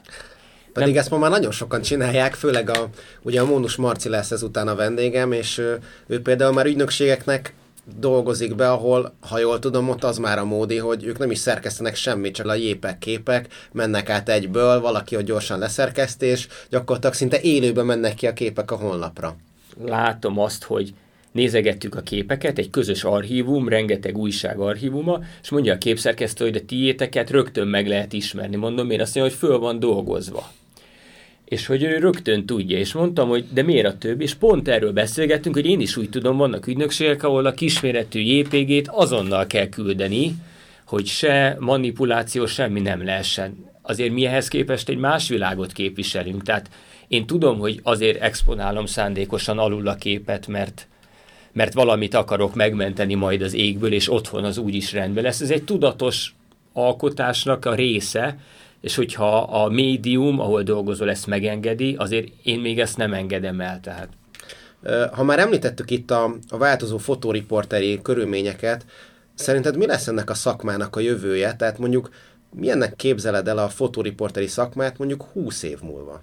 Én azt gondolom, hogy én optimista vagyok, és talán romantikus is ebből a szempontból, úgyhogy én abszolút elképzelem, hogy ez létezik. Tehát ez egy Lé- opció, hogy lé- nem létezik? Lé- én azt gondolom, hogy igen, tehát hogyha a jövőbe tekintünk, akkor még talán azt is föl kell vetni, hogy esetleg ez nem létezik. Ugye sok olyan történetet hallunk, hogy kap az újságíró egy mobiltelefont, hogy fényképezzél, hogy azonnal kell a kép, hogy letöltjük a képet, de vannak ugye egyéb vonatkozások is. Most a napokban nagyon sokat olvastam Jonas Bendixennek a Book of Veles című könyvéről. Ő egy magnum fotós. Megvan neked a történet? Nincsen. Nincs meg a történet, csak nagyon röviden elmondom.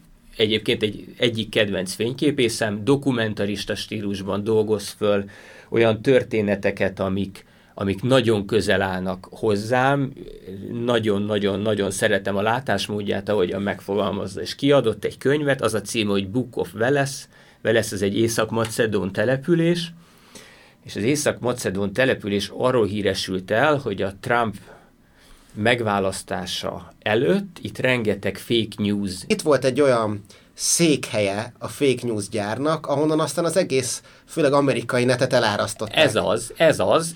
A sztorit mögötte nem ismerem, csak láttam a Jonas Bendixen anyagait, meg a képeit, amiket publikált. És akkor röviden megpróbálom elmondani, tehát a lényeg az az, hogy ő elment ide földolgozni ezt a sztorit. És kiderült, hogy itt minden kamu, a település nevéhez kapcsolódó király, a Velesz király története is egy száz évvel ezelőtti kreált történet. De bocs, várjál, ez egy létező falu. Ez egy létező település Észak-Macedóniában, itt voltak a szerverek, vagy itt csináltak Észak-Macedónok, ebből bevétel.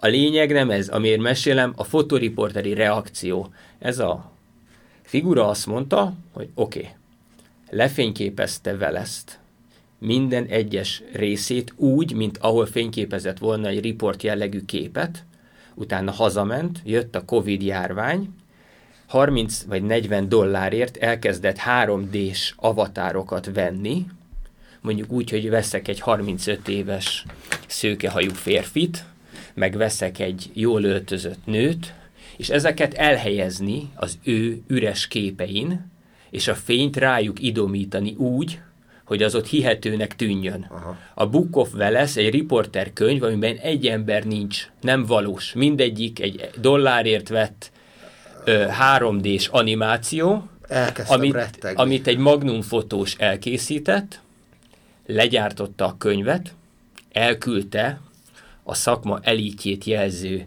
magnumos cimboráinak, és egy ember nem írt vissza, hogy ez kamu. Ja, hogy úgy küldte el, hogy nekik nem mondta el, Úgy küldte, hogy... hogy itt van. Ez egy dokumentarista anyag Veleszről. És a szakma elítje, a legélesebb szeműreg, kritikusabb figura, aki egyébként így lapozza egy, egyik képet a másikban, úgy fogja föl, nem mondta, hogy Jonas ez egy, ez egy kamu, és mesterséges intelligenciával írt hozzá egy szöveget, aminek az alapja az volt, hogy a Velesz fake news gyárról szóló inter, riportokat beetette egy ilyen mesterséges intelligencia programnak, ilyen bullshit generátor, és az kiadott egy szöveget, azt az egekig dicsérték, hogy milyen fantasztikus. Most mi a fotoriporteri pálya jövője, hogyha a legmagasabb szinten egy ilyen sztorival egy nem vizuális, tehát egy nem 3D animátor szakember ezt meg tudja valósítani? Szerintem ez több összetevős ez a probléma. Az egyik, hogy valamilyen szinten meg tudom érteni ezt a szakemberi gárdát, akik nem vették észre, mert nyilván pontosan tudják, hogy ki az a Jonas Bendixen, ismerik, szeretik, eszükbe se jut álmukban az, hogy ő mesterséges intelligenciával rárakja, és ezt nem mondja el nekik, tehát kvázi egy kísérletet hajt végre. Tehát elhiszem, hogy ők nem is nagyon nézték. Viszont abból a szempontból egy nagyon érzékeny területre tapintottál rá szerintem, hogy a jövőben irgalmatlan nehéz dolgunk lesz a tekintetben, hogy meg tudjuk különböztetni a valóságot, például a deepfake dolgoktól, amikor most már ugye lehet látni, hogy gyakorlatilag bárkinek a szájába bármilyen szöveget bele tudnak úgy adni, hogy te nem veszed észre, hogy az most egy valós felvétel, vagy csak egy mesterséges intelligencia által kreált felvétel, a fotókról meg aztán nem is beszélve. Tehát hol lesz innentől kezdve a hiteles valaki? Na és ez, ez volt a reakció, ő egyébként a, nyilván az anyagait sokan látták, és a, a pári fotóra meghívták, vetítés, meg ez az. Egyébként azt mondta, hogy nem lett volna szerinte etikus publikációba, tehát különböző magazinok kérték az anyagot, nem adta oda állítólag publikálásra, így úgy kibújt belőle, és akkor a pári fotón végül is, hogy ahhoz köthetően felfedte magát, ennek is egy érdekes sztoria van, mert úgy fette fel magát, hogy az egyik, hogy elkezdett saját magáról terjeszteni, hogy ez nem is igaz, a Jonas nem is járt ott, meg az az ember nem is ott lakik, stb. És akkor az első lebukás az az volt, amikor az egyik saját avatárjának csinált egy Facebook profilt, és annak a nő mondta, hogy ez egy hazug, ez a Jonas, ő nem volt ott, és valaki azt mondta, hogy figyelj, az az ember ír, aki rajta van a képeden. És akkor ez volt elvileg az első lebukás.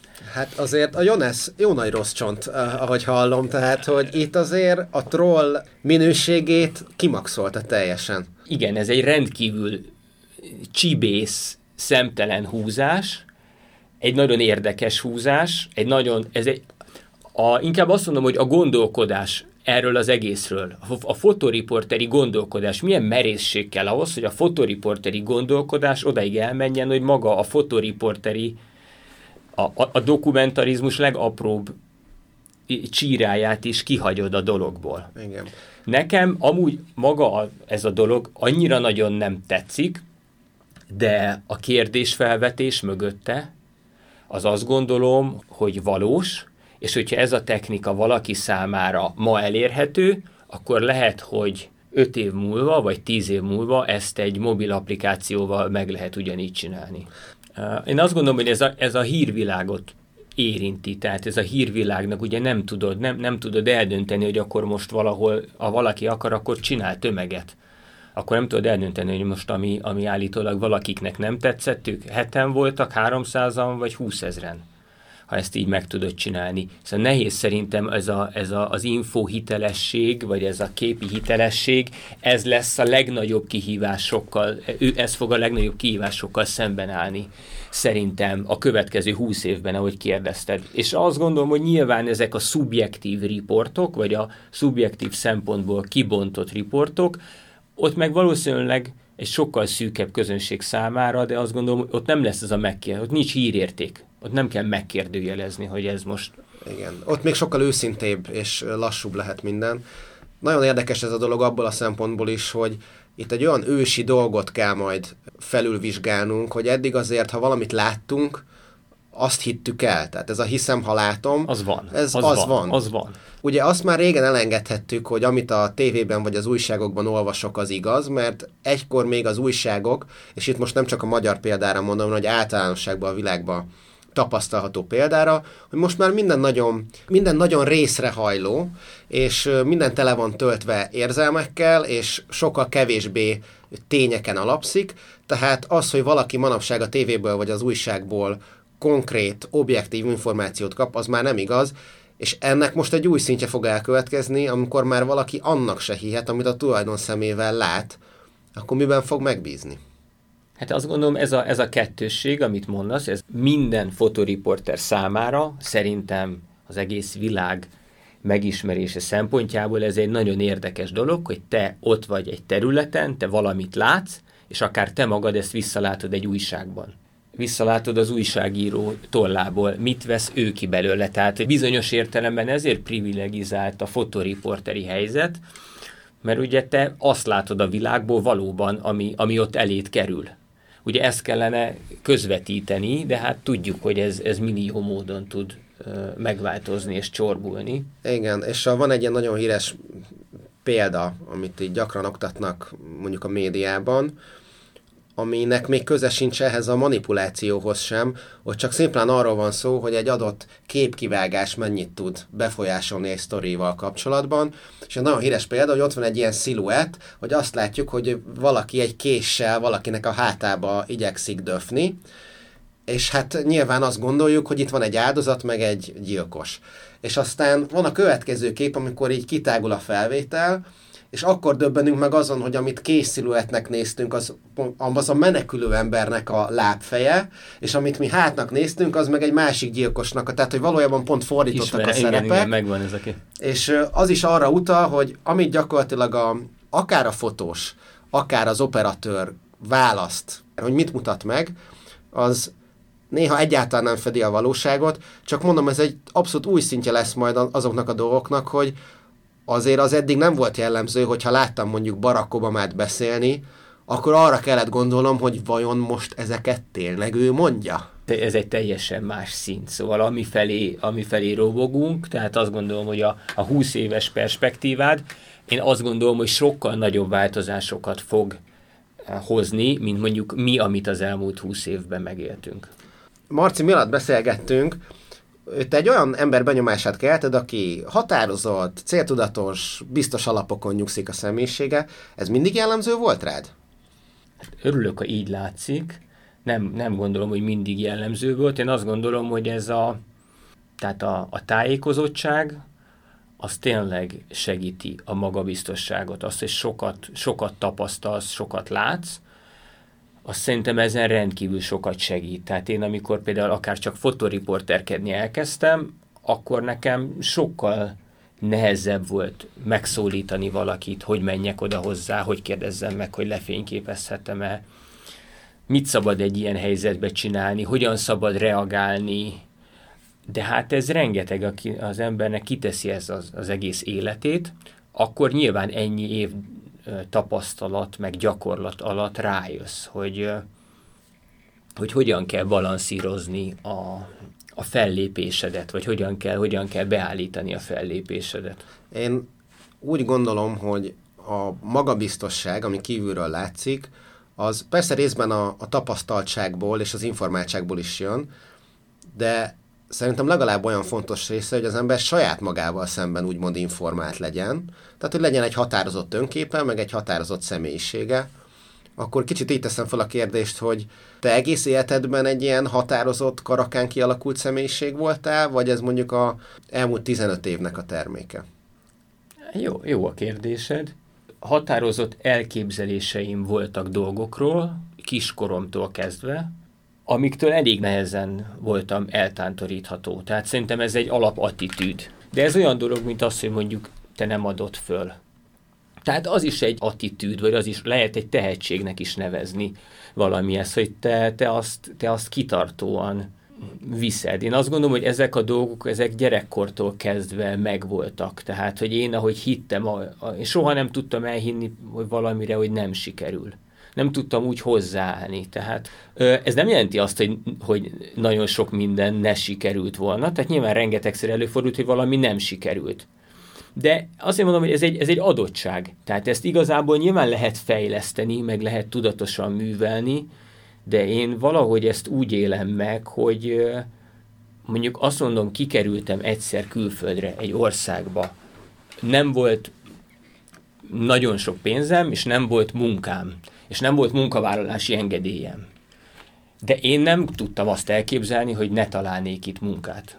És vannak ismerőseim, akik visszajöttek ugyaninnen, és azt mondták, hogy megpróbáltam, és így vízum nélkül nem lehet, és vannak ismerőseim, akik meg bárhogyan találtak. Ez egy, ez egy gondolkodás kérdése, szerintem. Egy gond, és egy adottság, mert akiben meg nincs meg, vagy nem ez adatik meg, ez is egyfajta tehetség, mert akinek ez nem adatik meg, ő neki meg ez nem fog működni mondjuk ez fejleszthető is az ember személyiségében, tehát az, hogy bizonyos élethelyzetekre hogy tekint, illetve hogy gondolja, hogy neki magának mennyi ráhatása van arra, hogy ez a szituáció pozitívan vagy negatívan végződjön, az szerintem egy ilyen személyiség fejlődéssel is sokat tud változni, de ha most nagyon úgy tűnik, hogy egész életedben benned volt azért ez a fajta magabiztosság meg erő. Örülök, hogy a kudarcokat viszont említetted, mert még mindig úgy gondolom, hogy talán nem eléggé elterjedt az a fajta, amúgy főleg már nyugaton meg Amerikában állandóan hangoztatott vélemény, hogy a kudarc nem hogy egy velejárója az életnek, hanem egy abszolút szükséges, sőt kifejezetten üdvözölt része az életnek, mert igazából az ember csak a kudarcból tud tanulni, és a kudarcot egyáltalán nem kell internalizálni abban az értelemben, hogy valakinek elmenjen az önbizalma, hanem az csak egy érdekes visszajelzés, hogy bizonyos dolgokat máshogy kell csinálni, amint eddig, és ha már, ha már a kudarcokat említettük, mondtad, hogy volt neked belőle egy pár. Te hogyan élted át a kudarc élményt?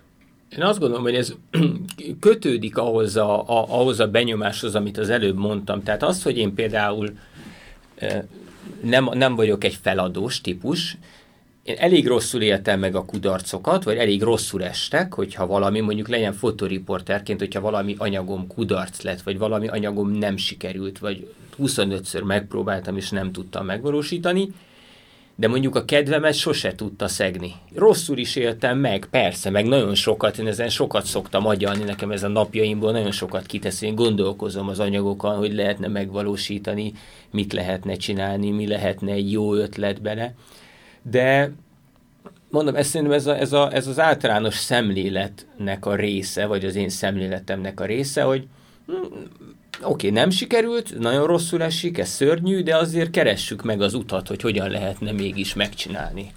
Mik azok a dolgok, amik neked segítenek mondjuk egy mélypontról felállni, akár szakmai, akár mondjuk magán életedben? Az előre tekintés. Tehát az, hogy ha valami nem sikerült, akkor, akkor nézzük meg, hogy hogyan lehetne ezt újra megpróbálni, vagy hogyan lehetne újra neki futni. Nyilván az ember akkor ezen agyal, akkor erőt gyűjtesz, akkor hezitálsz, hogy fog-e menni, vagy nem fog menni, vagy mi az, amit el kell engedni. Hát vannak dolgok, amiket el kell engedni természetesen. Melyek azok a dolgok, amikből te amúgy az életben mondjuk elég sok pozitív energiát tudsz gyűjteni? És itt mondhatsz bármit, akár személyeket, akár dolgokat. Alapvetően három dologból tudok erőt meríteni, a családomból, és a családom szeretetéből, meg a mi együttélésünkből. Ez a közvetlen családodra vonatkozik, vagy ugye a tágabb familiára? Ezt a közvetlen családomra mondanám. Ezen kívül, amiből például erőt tudok meríteni, vagy ami nagyon segít kikapcsolódni, gyakorlatilag én elég régóta focizom, ilyen amatőr, amatőr szinten, de mondjuk most van egy nagypályás öreg fiúk csapatunk, és akkor...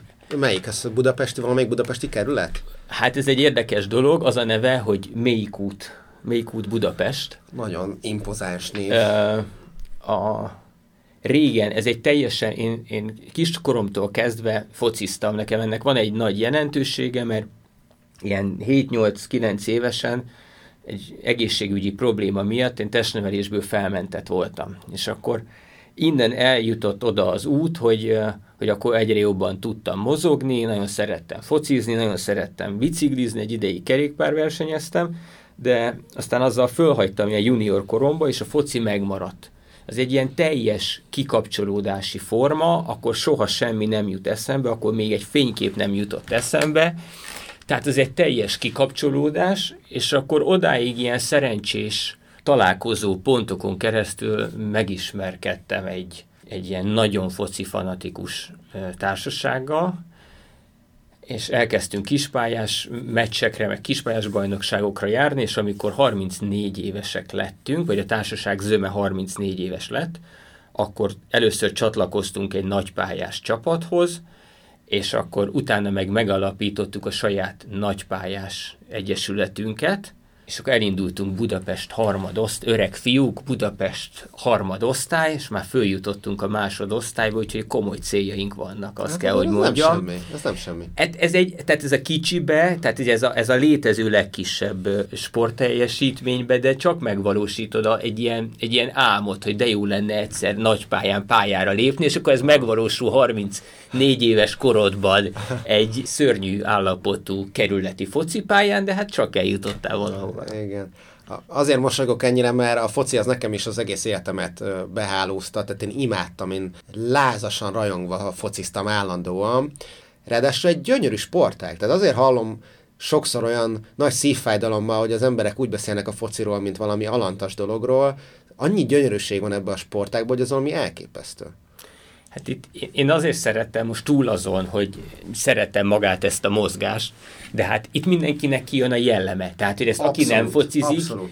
vagy nem focizott, ő ezt nem tudja, és ehhez nem kell semmi, ehhez elég, hogyha te lejársz a szomszéd tornaterembe a házadban lakókkal, akkor te ott pontosan fogod tudni, hogy ki az, akinek elmegy a kedve, ki az, aki olyan tehetséges, mint a nap, de ellinkeli, akár ahogy ellinkeli az életét, pontosan tudod, hogy ki az, akit szétvet az ideg, és alig várja, hogy, Szétharapja a hogy igen, hogy aládrugjon, tehát, hogy ott az egész, ami a világunkban nagyon sokszor ugye pozíciókat, meg, meg, meg szerepeket fölveszünk, na ott azt egy pillanat alatt eldobod. Tehát, hogy az egy olyan őszinte dolog igen. szerintem a focipálya.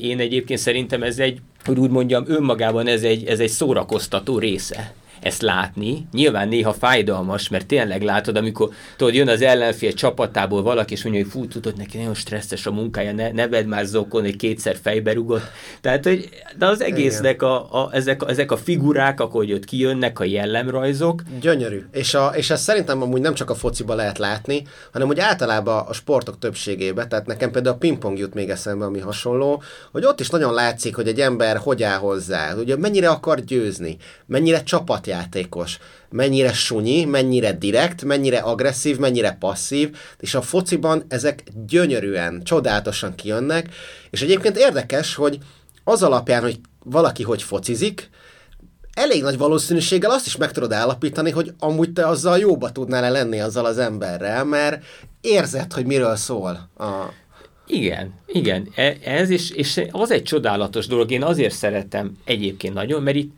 itt nincsenek külön, tehát a kimész a pályára, és akkor teljesen mindegy, hogy ő amúgy egy bankigazgató, és most arról döntött, hogy nem tudom, kap-e hitelt a Shell, vagy nem kap, vagy nem tudom, egy, egy a szakmájával elégedetlen szereplő, kimész oda, és ez mind megszűnik, és egy teljesen más reláció jön. És az derül ki, hogy ő lát-e a pályán, és ő jó középpályás-e.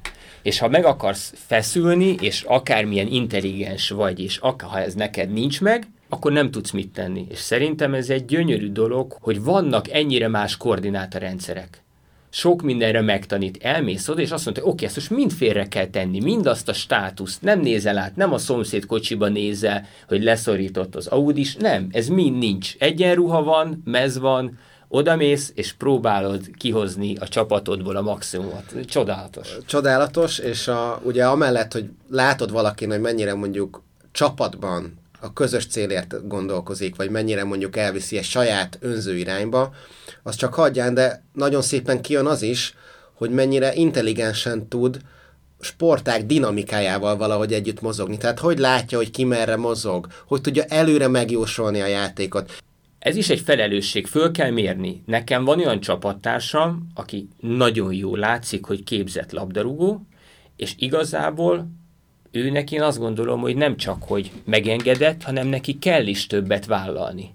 Tehát, hogy ilyen szempontból én azért eredmény, eredményorientált vagyok, tehát én azt mondom, hogy azért van az a szint, amikor azért mész ki, hogy nyerjél, akkor, akkor nem az a lényeg, hogy mindenki ugyanannyiszor labdába érjen, mert most, tehát ez nem az a simogató, amikor lemegyünk edzésre. De hogy azért, tehát ez egy, ugyanúgy egy felelősség, hogy te mennyire vagy jó, tudd a szerepedet. Tehát, hogy nyilván akkor tudsz egyébként a saját szinteden is szerintem a legjobb lenni, hogyha tudod a, tudod a te szerepedet benne, ne vállal túl magad. És ez milyen érdekes, hogy szerintem a társadalomban is valahogy így van, hogy egyszerűen vannak bizonyos szerepek, amiket emberek betöltenek, és valahogy ezt így érezzük a másikon, vagy érezzük úgy általában a társadalom dinamikáján, hogy, ki mire hivatott, és az milyen felelősségekkel jár. Lehet, hogy már kicsit túldimenzionáltuk ezt a foci dolgot. Én nekem ez a egész kiskoromtól kezdve, tehát mióta járhatok focizni, azóta nekem a foci az egy az ilyen szent program. Tehát, hogy az akkor ott van az össz, akkor nem nincs, tudják a munkahelyemen, hogy én hétfő este szezonban nem, nincs, akkor kell hívni fotoriportert máshonnan, mert az, mert az szent. Szerintem aki, akinek ehhez köze volt, ez egy kicsit meg tudja érteni, hogy ez, hogy ez hogyan van, és hogy te milyen poszton játszol? Jobb szélső vagyok. Jobb szélső. Hmm. A, ugye az igazi szabad fotóriporteri lét az elég nagy rugalmasságot követel, és sok utazással is jár. Neked a családalapítás hogy változtatta meg ezt az életformát? Tehát mennyiben kellett ö, hozzáigazítanod a családhoz a szakmádat? Kifejezetten jó helyzetben voltam, mert amiről már beszéltünk, hogy azért csökken a, csökken az utak száma, csökken a lehetőségek, a, a, a, a publikációknak a terjedelme, vagy egy-egy riport létrehozására szánható idő, ahogy csökken, ez gyakorlatilag egybeesett azzal, ahogy, ahogy, ahogy családot alapítottam, és ahogy házas lettem, és egy gyerekem lett, és két gyerekünk lett. Tehát ilyen értelemben a kezemre játszott az élet, mert egyre könnyebb volt. Én soha nem voltam, mivel nem voltam napilapos, vagy nem voltam hírügynökséges, tehát soha nem voltam az, akinek föl kellett állni egy családi vacsorán, és azt mondani, hogy na, hívtak, menni kell, mert valaki eldobott egy könyvgázgránátot. Tehát, hogy nem, ez, ez nem volt jellemző. Nyilván az idő menedzselése a én azt gondolom, hogy a, hogy a, a, a lányunk születése volt az, ami a, a legnagyobb ilyen határvonalat képezte, amikor mi számunkra is megváltozott az idő, és gyakorlatilag ami, ami megváltoztat, az megváltozott. Tehát az idő, annak a menedzselése, az ő fontossága, az ő jólétének a fontossága teljesen átszervezte a dolgokat. A kollégámnak van két gyereke, akik körülbelül három-négy évvel idősebbek a mi gyerekeinknél, és ez elég jól jött ki, mert hogy amikor ő neki volt pici a babája otthon, akkor én dolgoztam nagyon sokat, amikor nekem volt, akkor ő helyettem. És ez így oda-vissza működött kétszer, amivel nagyon jól le tudtuk, azt gondolom, hogy nagyon jól és nagyon igazságosan le tudtuk osztani a feladatokat és a többlet feladatvállalást a munkában. A magánmunkában pedig egy teljesen más időbeosztást követelt. Én egyébként nagyon sokat gondolkoztam azon is, hogy hogyan, hogyan kellene ezt megoldani, és kötődik hozzá egy jó élményem, mert a, amikor a lányunk született, utána lettem első évben Pécsi József ösztöndíjas, és az ösztöndíjnak a témája volt a közösségi kertek sorozat. És azért nyilván ezt én tudatosan úgy találtam ki, a családtól nem fogok eltávolodni 20 kilométernél messzebb, és egy olyan témát választok, ami ugyan nagyon sok utána járást igényel, de bármikor lehet, ha van egy kis időd elmenni és csinálni. Ezek a közösségi kertek, ezek azok a kis kertecskék, amiket ilyen nagyobb lakóközösségek közösen művelnek? Igen, gyakorlatilag magán, vagy esetleg egyesületi, vagy önkormányzati tulajdonban lévő telkek, ahol egy-egy embernek, vagy egy-egy családnak van egy saját parcellája, és akkor azt gondozza. Főleg ilyen lakótelepeken népszerű ez a... Jellemzően lakótelepen népszerű, igen, vagy lakótelepen van a legtöbb, de van egészen más környezetben is. Egy ilyen sokkal elgondolkodóbb, sokkal lassabb, sokkal nyugodtabb munka, ami így a természethez, meg a élelmiszerhez kötődik, szóval nagyon szépen beleillett abba, ab, azokba a változásokba, ami mi is keresztül mentünk. Tehát mi például a feleségemmel nagyon nagy figyelmet fordítottunk arra, hogy a gyerek mit eszik. És ezáltal mi is sokkal egészségesebben elkezdtünk táplálkozni. Hazavittél néha paradicsomokat a közösségi kertekből? Hát éppenséggel hazavihettem volna, néha adtak paradicsomot, az értékelése változott meg. Elkezdtem ezt a világot, ami, ami mondjuk lehet, hogy öt évvel ezelőtt nem bírtam volna hozzá megfelelően lelassulni, vagy lelassulni, hogy észrevegyem azokat, amik, amik ebbe értékek. Szóval az ember egy ilyen helyzetben észreveszi. És úgy általánosságban ez szerintem igaz a fotoriporterekre, hogy az anyag, ha téged érdekel őszintén, akkor sikeres lesz. Ha nem érdekel, akkor azt meg fogja tudni mondani egy laikus is, hogy lehet, hogy szép, jó van exponálva, jó a fény, jó a kompozíció, de ez nem, nem, nem jön úgy belőle. És az ember, a fotoriporter ezeket a, ezeket a külső élet által adott impulzusokat beépíti a saját mondani valójába, átalakul a sztori, hogy miket dolgozol föl. Ugye most továbbra is fotoriporterként is dolgozol, de a hosszabb távú anyagok ugyanúgy fontosak számodra és még említetted nekem itt adáson kívül, hogy van most egy ö, nagyobb projekted, amivel ö, foglalkozol, és pont szerettelek volna egy kicsit arra, arról kérdezni, hogy mik a terveid a jövőre nézve. Erről tudnál egy kicsit mesélni, hogy miről van itt szó? Egy nagyon picit messzebbre mennék akkor. Ugye elég sokszor, a leggyakoribb kérdés talán, amit, amit leendő fotoriporterektől kapok, hogy hogyan lehet egy fotoriporteri létet mai nap, hogyan lehet megvalósítani, vagy én hogyan valósítom meg. És akkor az szokott lenni a, erre a rövid válasz, hogy ugye az jó, hogyha van egy állásod, főleg az jó, hogyha van egy olyan állásod, amellett azért van némi szabadidőd, és én azt szoktam tanácsolni, hogy mindenki ezen belül, a fotográfián belül próbáljon specializálódni valami területre, amivel privát megbízásokat, masszek munkákat tud kapni mivel szűkül a megjelenés, az újságokban a megjelenések kerete, ezért nyilván az a piac szűkülni fog. Viszont azt gondolom, hogy nem is szabad elvárni tőle azt, hogy te a világ legjobb munkáit kapd meg mondjuk egy heti laptól, mert, mert ez már nem az. Mert az újságírónak sem mondják azt, hogy dolgozzák két hétig azon a történeten, hogy milyen Magyarországon a vidéki foci hanem el fog menni egy vidéki foci meccsre, és fog róla írni egy tudósítást. Te azt megcsinálod.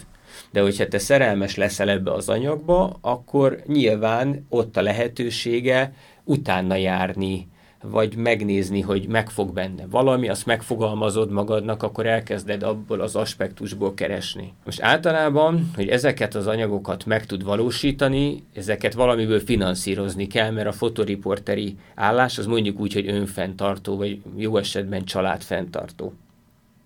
És akkor érdemes valamilyen masszek munkából ezt a ezt finanszírozni, és akkor megvan a, ez a hármas fölállás, amivel már azt gondolom, hogy ha tudod menedzselni az idődet, akkor megvan a lehetőséged gyártani valami olyan anyagot saját magadnak, ami fontos. Tehát akkor neked ez a szent háromság, ez most megvalósul az életedben? Nekem ez, én ez, erre nagyon korán, korai fotoriporteri pályám elejétől kezdve törekedtem arra, hogy igen, ez meglegyen. Nyilván az is egy feladat, hogy az ember úgy válassza meg a masszekot, hogy azért az ne lélekölő, hanem minél inkább építő legyen, de ez már egy ez már egy nehéz, szóval ez már egy nehéz ügy, ebben nem menjünk bele. Nekem vannak kifejezetten fárasztó, de inspiráló masszekjaim, és rátérve a, a történetre, amit kérdeztél, 2009-ben a Szabadföld megbízásából jártam először egy riportot készíteni Ukrajnában, Kárpátalján, Aknasz Latina nevű településen, ami engem nagyon megfogott, egy érdekes, természeti, katasztrófa szélén billegő település, aminek nagyon érdekes a történelme, érdekes a magyarság viszonya, érdekes a Romániához fűződő viszonya, és a, nyilván az ukrán lakossághoz fűződő viszonya. Dióhéjban mit kell tudni erről a városról? Tehát ez egy, egy üdülőhely gyakorlatilag. Hát ez ma már egy üdülőhely, ez, ez a Kárpát-medence egyik legnagyobb sóbányája volt. Az Erdélyben ismert sóbányáknál jóval nagyobb, amit különböző okokból, ezt nagyon nehéz lenne összefoglalni, elhanyagoltak, és betört a víz, ez a Tisza partján van ez a település, és betört ide a víz, alámosta ezeket a bányákat, és ezek beszakadtak, vagy egy jelentős részük beszakadt a föld alá, hatalmas krátereket képezve. Viszont volt a, a sós víznek, ugye, vagy a, a víz sót lebontó hatásának van egy másik oldala is, mégpedig, hogy a sós víz akár csak mondjuk a holtengerben, itt is gyógyászati célra fel van használva, és ezért ezekből a beomlott bányákból már mióta a bányászatot befejezték, azóta is nyerik ki a vizet, és különböző magán cégek, meg emberek, meg vállalkozók sós tavakat üzemeltetnek, amit napi jegyért, vagy szállásdíj és napi jegyért lehet látogatni. És ezeknek a száma egyre nő és nő. Tehát egy egykori bányászvárosból, aminek minden egyes apró porcikája a bányászat körül forgott, az egész társadalma, az átalakul, megszűnik a bányászat, és átalakult, és most már ennek a romjain működő fürdővilág az, ami a település legnagyobb sajátosságát jelenti. Viszont ezt nem úgy kell elképzelni, mint egy ilyen bükkfürdőt vagy sárvárt, ami ilyen a nyugati ízlés számára is abszolút kielégítő körülményeket kínál, hanem ez egy igazi ilyen szociál, lepukkant hangulat. Egyfelől igen, másfelől egyre kevésbé mert már négy-öt csillagos szállodákat építenek ide. De egy... ezek az ukrán gazdagoknak, vagy? A... Ukrán turistáknak. Nagyon érdekes, a fotoriporterileg nyilván látványos, a, mivel a Tisza elfolyik, ezért ez az egész víz szennyezettség, ez ott lebeg, hogy ezt folyamatosan vizsgálják a mai napig, hogy ez a sós víz, vagy ez a hatalmas mennyiségű sós víz, ez be tudna-e törni a Tiszába, vagy sem. A fekvését tekintve valószínűleg be tudna, mert magasabban van. De az, hogy a föld alatt milyenek az átjárhatósága, nem tudom, ehhez hidrológusok kellenek, egyébként kutatják rendszeresen. Tehát nyilván ott van egy természeti katasztrófa, ami fenyeget, de emellett, ami engem nagyon érdekel, az, hogy hogy alakul át mondjuk egy tehát a, a bányászat, mint kizárólag, vagy szinte kizárólag a magyar ajkú lakossághoz köthető feladat, ból hogyan alakul át úgy a település, hogy szinte nincsen magyar ember, aki a fürdőbizniszben érdekelt.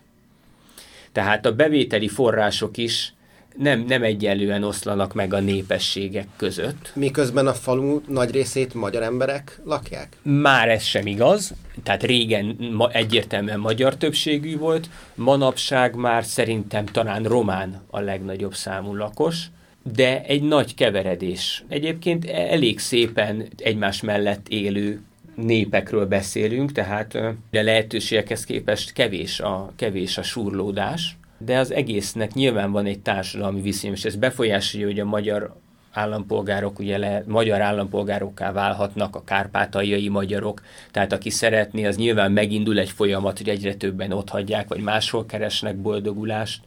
Nyilván befolyásolja azt, hogy a román határ két kilométerre van, tehát aki már a Maros szigetről át akar jönni, az átsétál a hídon. Egy érdekes, egy számomra érdekes világ. 2009 óta járok ide két-három évente, de van olyan év, amikor többször is voltam, és gyakorlatilag akárhányszor voltam, mindig megismertem egy-egy újabb szeletét a történetnek, de ez a mai, mai napig így van, tehát még idén is tettünk egy látogatást, egész pontosan kettőt, amikor, amikor megismertünk olyan történelmi eseményeket, amit odáig amit senki nem mesélt el. Tehát úgy döntöttem, hogy ebből a projektből egy könyvet fogok készíteni, ez remélhetően jövőre elkészül. A jövőre az 2022, tehát El, idénre. Idén, remélhetően idén elkészül a könyv, a történelmi aspektusok mellett gondolom azért is nagyon dinamikusan változó az anyag, mert maga a városka is nagyon dinamikusan változik, ahogy említetted. Egy része dinamikusan változik, tehát ez a, a fejlődés gyors, a pusztulás az, az, az lassú, de biztos. Mindenkinek, tehát aki a fotoriporteri pályára adja a fejét, annak csak, csak javasolni tudom, meg azt mondom, hogy ők tudják, hogy miről van szó, hogy amikor visszamész és visszamész, és megcsináltad már a kötelező köröket, akkor jönnek azok a képek, amikor csak ülsz az árokparton, és akkor ott a talált kép. Tehát, hogy ott van egy olyan együttállása a dolgoknak, színeknek, fényeknek, kompozíciónak, amire azt mondod, hogy ebbe, ebbe a részletbe, ebbe benne van az egész. Ezeket az anyagokat mindenki, aki nem fotográfus is pontosan szokta érezni, hogy milyen, amikor egy kopott kőben, meg egy apró részletben ott van az egésznek a hangulata, úgy meg van fogva, hogy azt mondod, hogy ráismerek, azt mondod, hogy hú, ez egy havannai utcasarok lehet, és lám tényleg az. Ez mindig úgy van, elmész első alkalommal, hazahozod a képek 50%-át, elmész másodszor, akkor még 20-at, és akkor utána majd kezdenek jönni azok, a, azok az alkalmak, amikor valójában hát nem is, nem is láttál olyat, vagy nem is tudtál olyat készíteni. Viszont eljönnek azok is a hosszú távú munkának, meg a nagyívű munkának, előjönnek azok a kapcsolódó láncszemei, amikor rájössz, hogy egy képnek lehet, hogy tíz év múlva látod meg a párját, vagy az idézőjelbetett párját, akár képileg, akár tartalmilag összekötve. Erről a könyvről mondj pár szót, hogy mekkora könyv lesz ez, hány kép lesz benne, lehet-e tudni a címét, miért érdemes megvenni majd? A címét még nem tudom. Volt egy meghiúsult könyv készítési megbízásunk Salád Zalán Péterrel, aminek okán mi összeismerkedtünk, és évekkel később elküldtem neki ezt az anyagot, hogy mit gondol, van-e kedve hozzá egy könyvet tervezni. És nagyon nyitottan állt hozzá, megnézett 20 képet, és mondta, hogy jó, rendben van, benne, benne van, beszéljünk róla, de ő szeretné látni ezt a települést. És ennek nagyon megörültem, hogy nem csak arról lesz hogy esztétikusan egymás mellé helyezünk képeket, hanem hogy valójában egy igazi alkotó munka veszi kezdetét, ami az egészet új megvilágításba, esetleg új dimenzióba helyezi, és ennek nyomán volt is tavaly egy közös utunk, feltehetően idén is lesz még egy, ez egy igazán újfajta gondolkozás számomra, tehát hogy azért mi a Szabadföldnél is publikálunk képriportokat nyomtatásban, tehát azzal minden héten szembesülünk, hogy mondjuk hogy mesélsz el nyomtatásban egy történetet nyolc képpel de azért itt már más ritmus van, itt más mennyiség van. Egy pályázat is ugye jellemzően 8-10-12 képkockából kell fölépíteni egy sorozatot, aminek legyen egy íve, legyen összeköthető, ne legyen nagyon széttartó, azért egy könyv ennél nagyobb terjedelmet és több finomságot enged. Tehát ez a legizgalmasabb fotoriporteri projekt, amit valaha csináltam, holott már nem fényképészeti, vagy nem képkészítésről beszélünk, mert rengeteg féle megoldás van, rengeteg út van, amin el lehet indulni, és egy teljes globális gondolkodást igényel szerintem, szóval ez egy nagyon-nagyon inspiráló feladat, egy olyan, ami, ami egy igazi szellemi kihívás, hogy hogyan lehet ezt, ezt elmagyarázni. Nyilván kell bele szöveg, nem lehet fotóalbumként kezelni, mert el kell mesélni a történetet, de nem is akarok egy történeti albumot, viszont azt akarom, hogy dokumentarista műfajként legyen azért történelmileg is hű, és ne legyenek benne torzítások, tehát azt gondolom, hogy ez egy, ez egy csodálatos kihívás. Marci, én arra szoktam kérni az összes vendégemet így a, így a különböző epizódok végén, hogy ajánljanak a hallgatók figyelmébe olyan fotósokat, akik rájuk nagy hatással voltak, egyet a külföldiek közül, és egy magyar fotográfust. Ha neked választanod kéne egy-egy ilyet, akkor kiket mondanál? A beszélgetés során már említettem, a magyar fotográfust én Habik Csabát említem. Egyrészt ő személyesen nagy inspirációt jelentett számomra, a rovatvezetőnk, a képszerkesztőnk és a mentorunk is volt, és én azt gondolom, hogy érdemes megnézni a munkáit, érdemes megnézni azt, hogy szakmai berkekben őt nagyon sokan, akik a tanulói voltak, ezt inkább ő úgy mondta volna, hogy inas, inasaim, ők általában nagyon szerették és nagyon inspirálónak találták az ő munkásságát, ehhez képest azt gondolom, hogy relatíve kevés szó esik róla, érdemes megnézni a, a, a munkáit, és érdemes megnézni szerintem, a, amit javasolnék, hogy olvassák el a képaláírásait, mert rendkívül jól, tudatosan, de humorosan is látta a világot, szóval benne van ugyanaz, amiről beszéltünk, hogy milyen ember a fotoriporter, benne van abban a leírásban, amiket ő képaláírásnak adott. És a külföldiek közül? Külföldiek közül akkor azt mondom, hogy Alex Webbet ajánlom. Én, én nagyon szeretem, ezt az utca koreográfiáját, a kompozíciókat, az emberi történeteket annyira jól és érzékletesen ábrázolja, hogy én akárhányszor végignézem valamelyik albumát, én csak ámulok, hogy ezt hogy lehet így összerakni, hogy lehet ennyire rendben a szín, a forma, a szereplő, az utca, az utca jelenete, szóval szerintem. A, ezzel nagyon egyet tudok érteni, nekem az Alex Webb volt az egyik nagy példaképem, amikor így belementem a fotózásba, és a mai napig őt egy óriásnak tartom, akkor gondolom láttad a Budapest Fotófesztivál keretében, amikor ő volt a, a díszvendég, hát zseniális képek voltak azok is.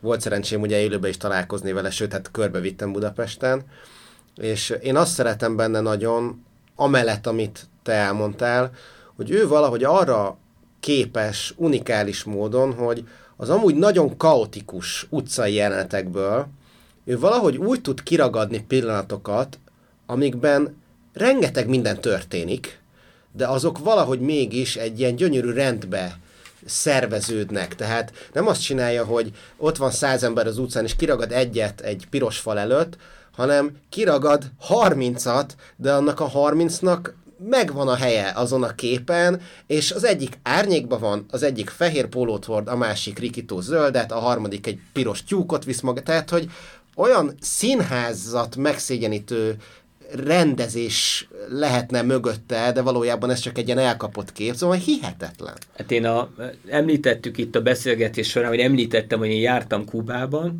és ott jártunk a egyik első, vagy az első közös utazásunk volt a feleségemmel, meg tíz évvel ezelőtt megismerkedésünkkor.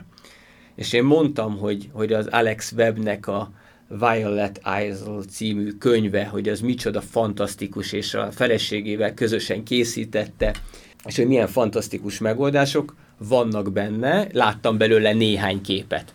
És amikor hazajöttünk, hazautaztunk, akkor nem sokkal rá volt a születésnapom, és ezt addigra a feleségem, akkor még nem volt a feleségem, addigra megszervezte, hogy ez otthon várt születésnapomon ez a könyv.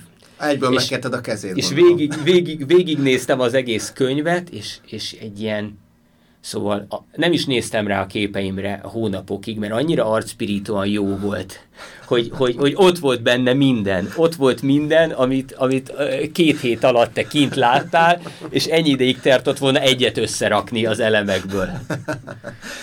Igen, hát ez, igen, ez őszinte hangzik, de tényleg, hát szóval egy óriás, úgyhogy érdemes tényleg megnézni. Marci, nagyon szépen köszönöm, hogy eljöttél a műsorba. Az ilyen beszélgetéseket szeretem, amikor tényleg ilyen sok mindenről sok aspektusból van szó, úgyhogy örülök, hogy itt voltál. Köszönöm szépen a meghívást.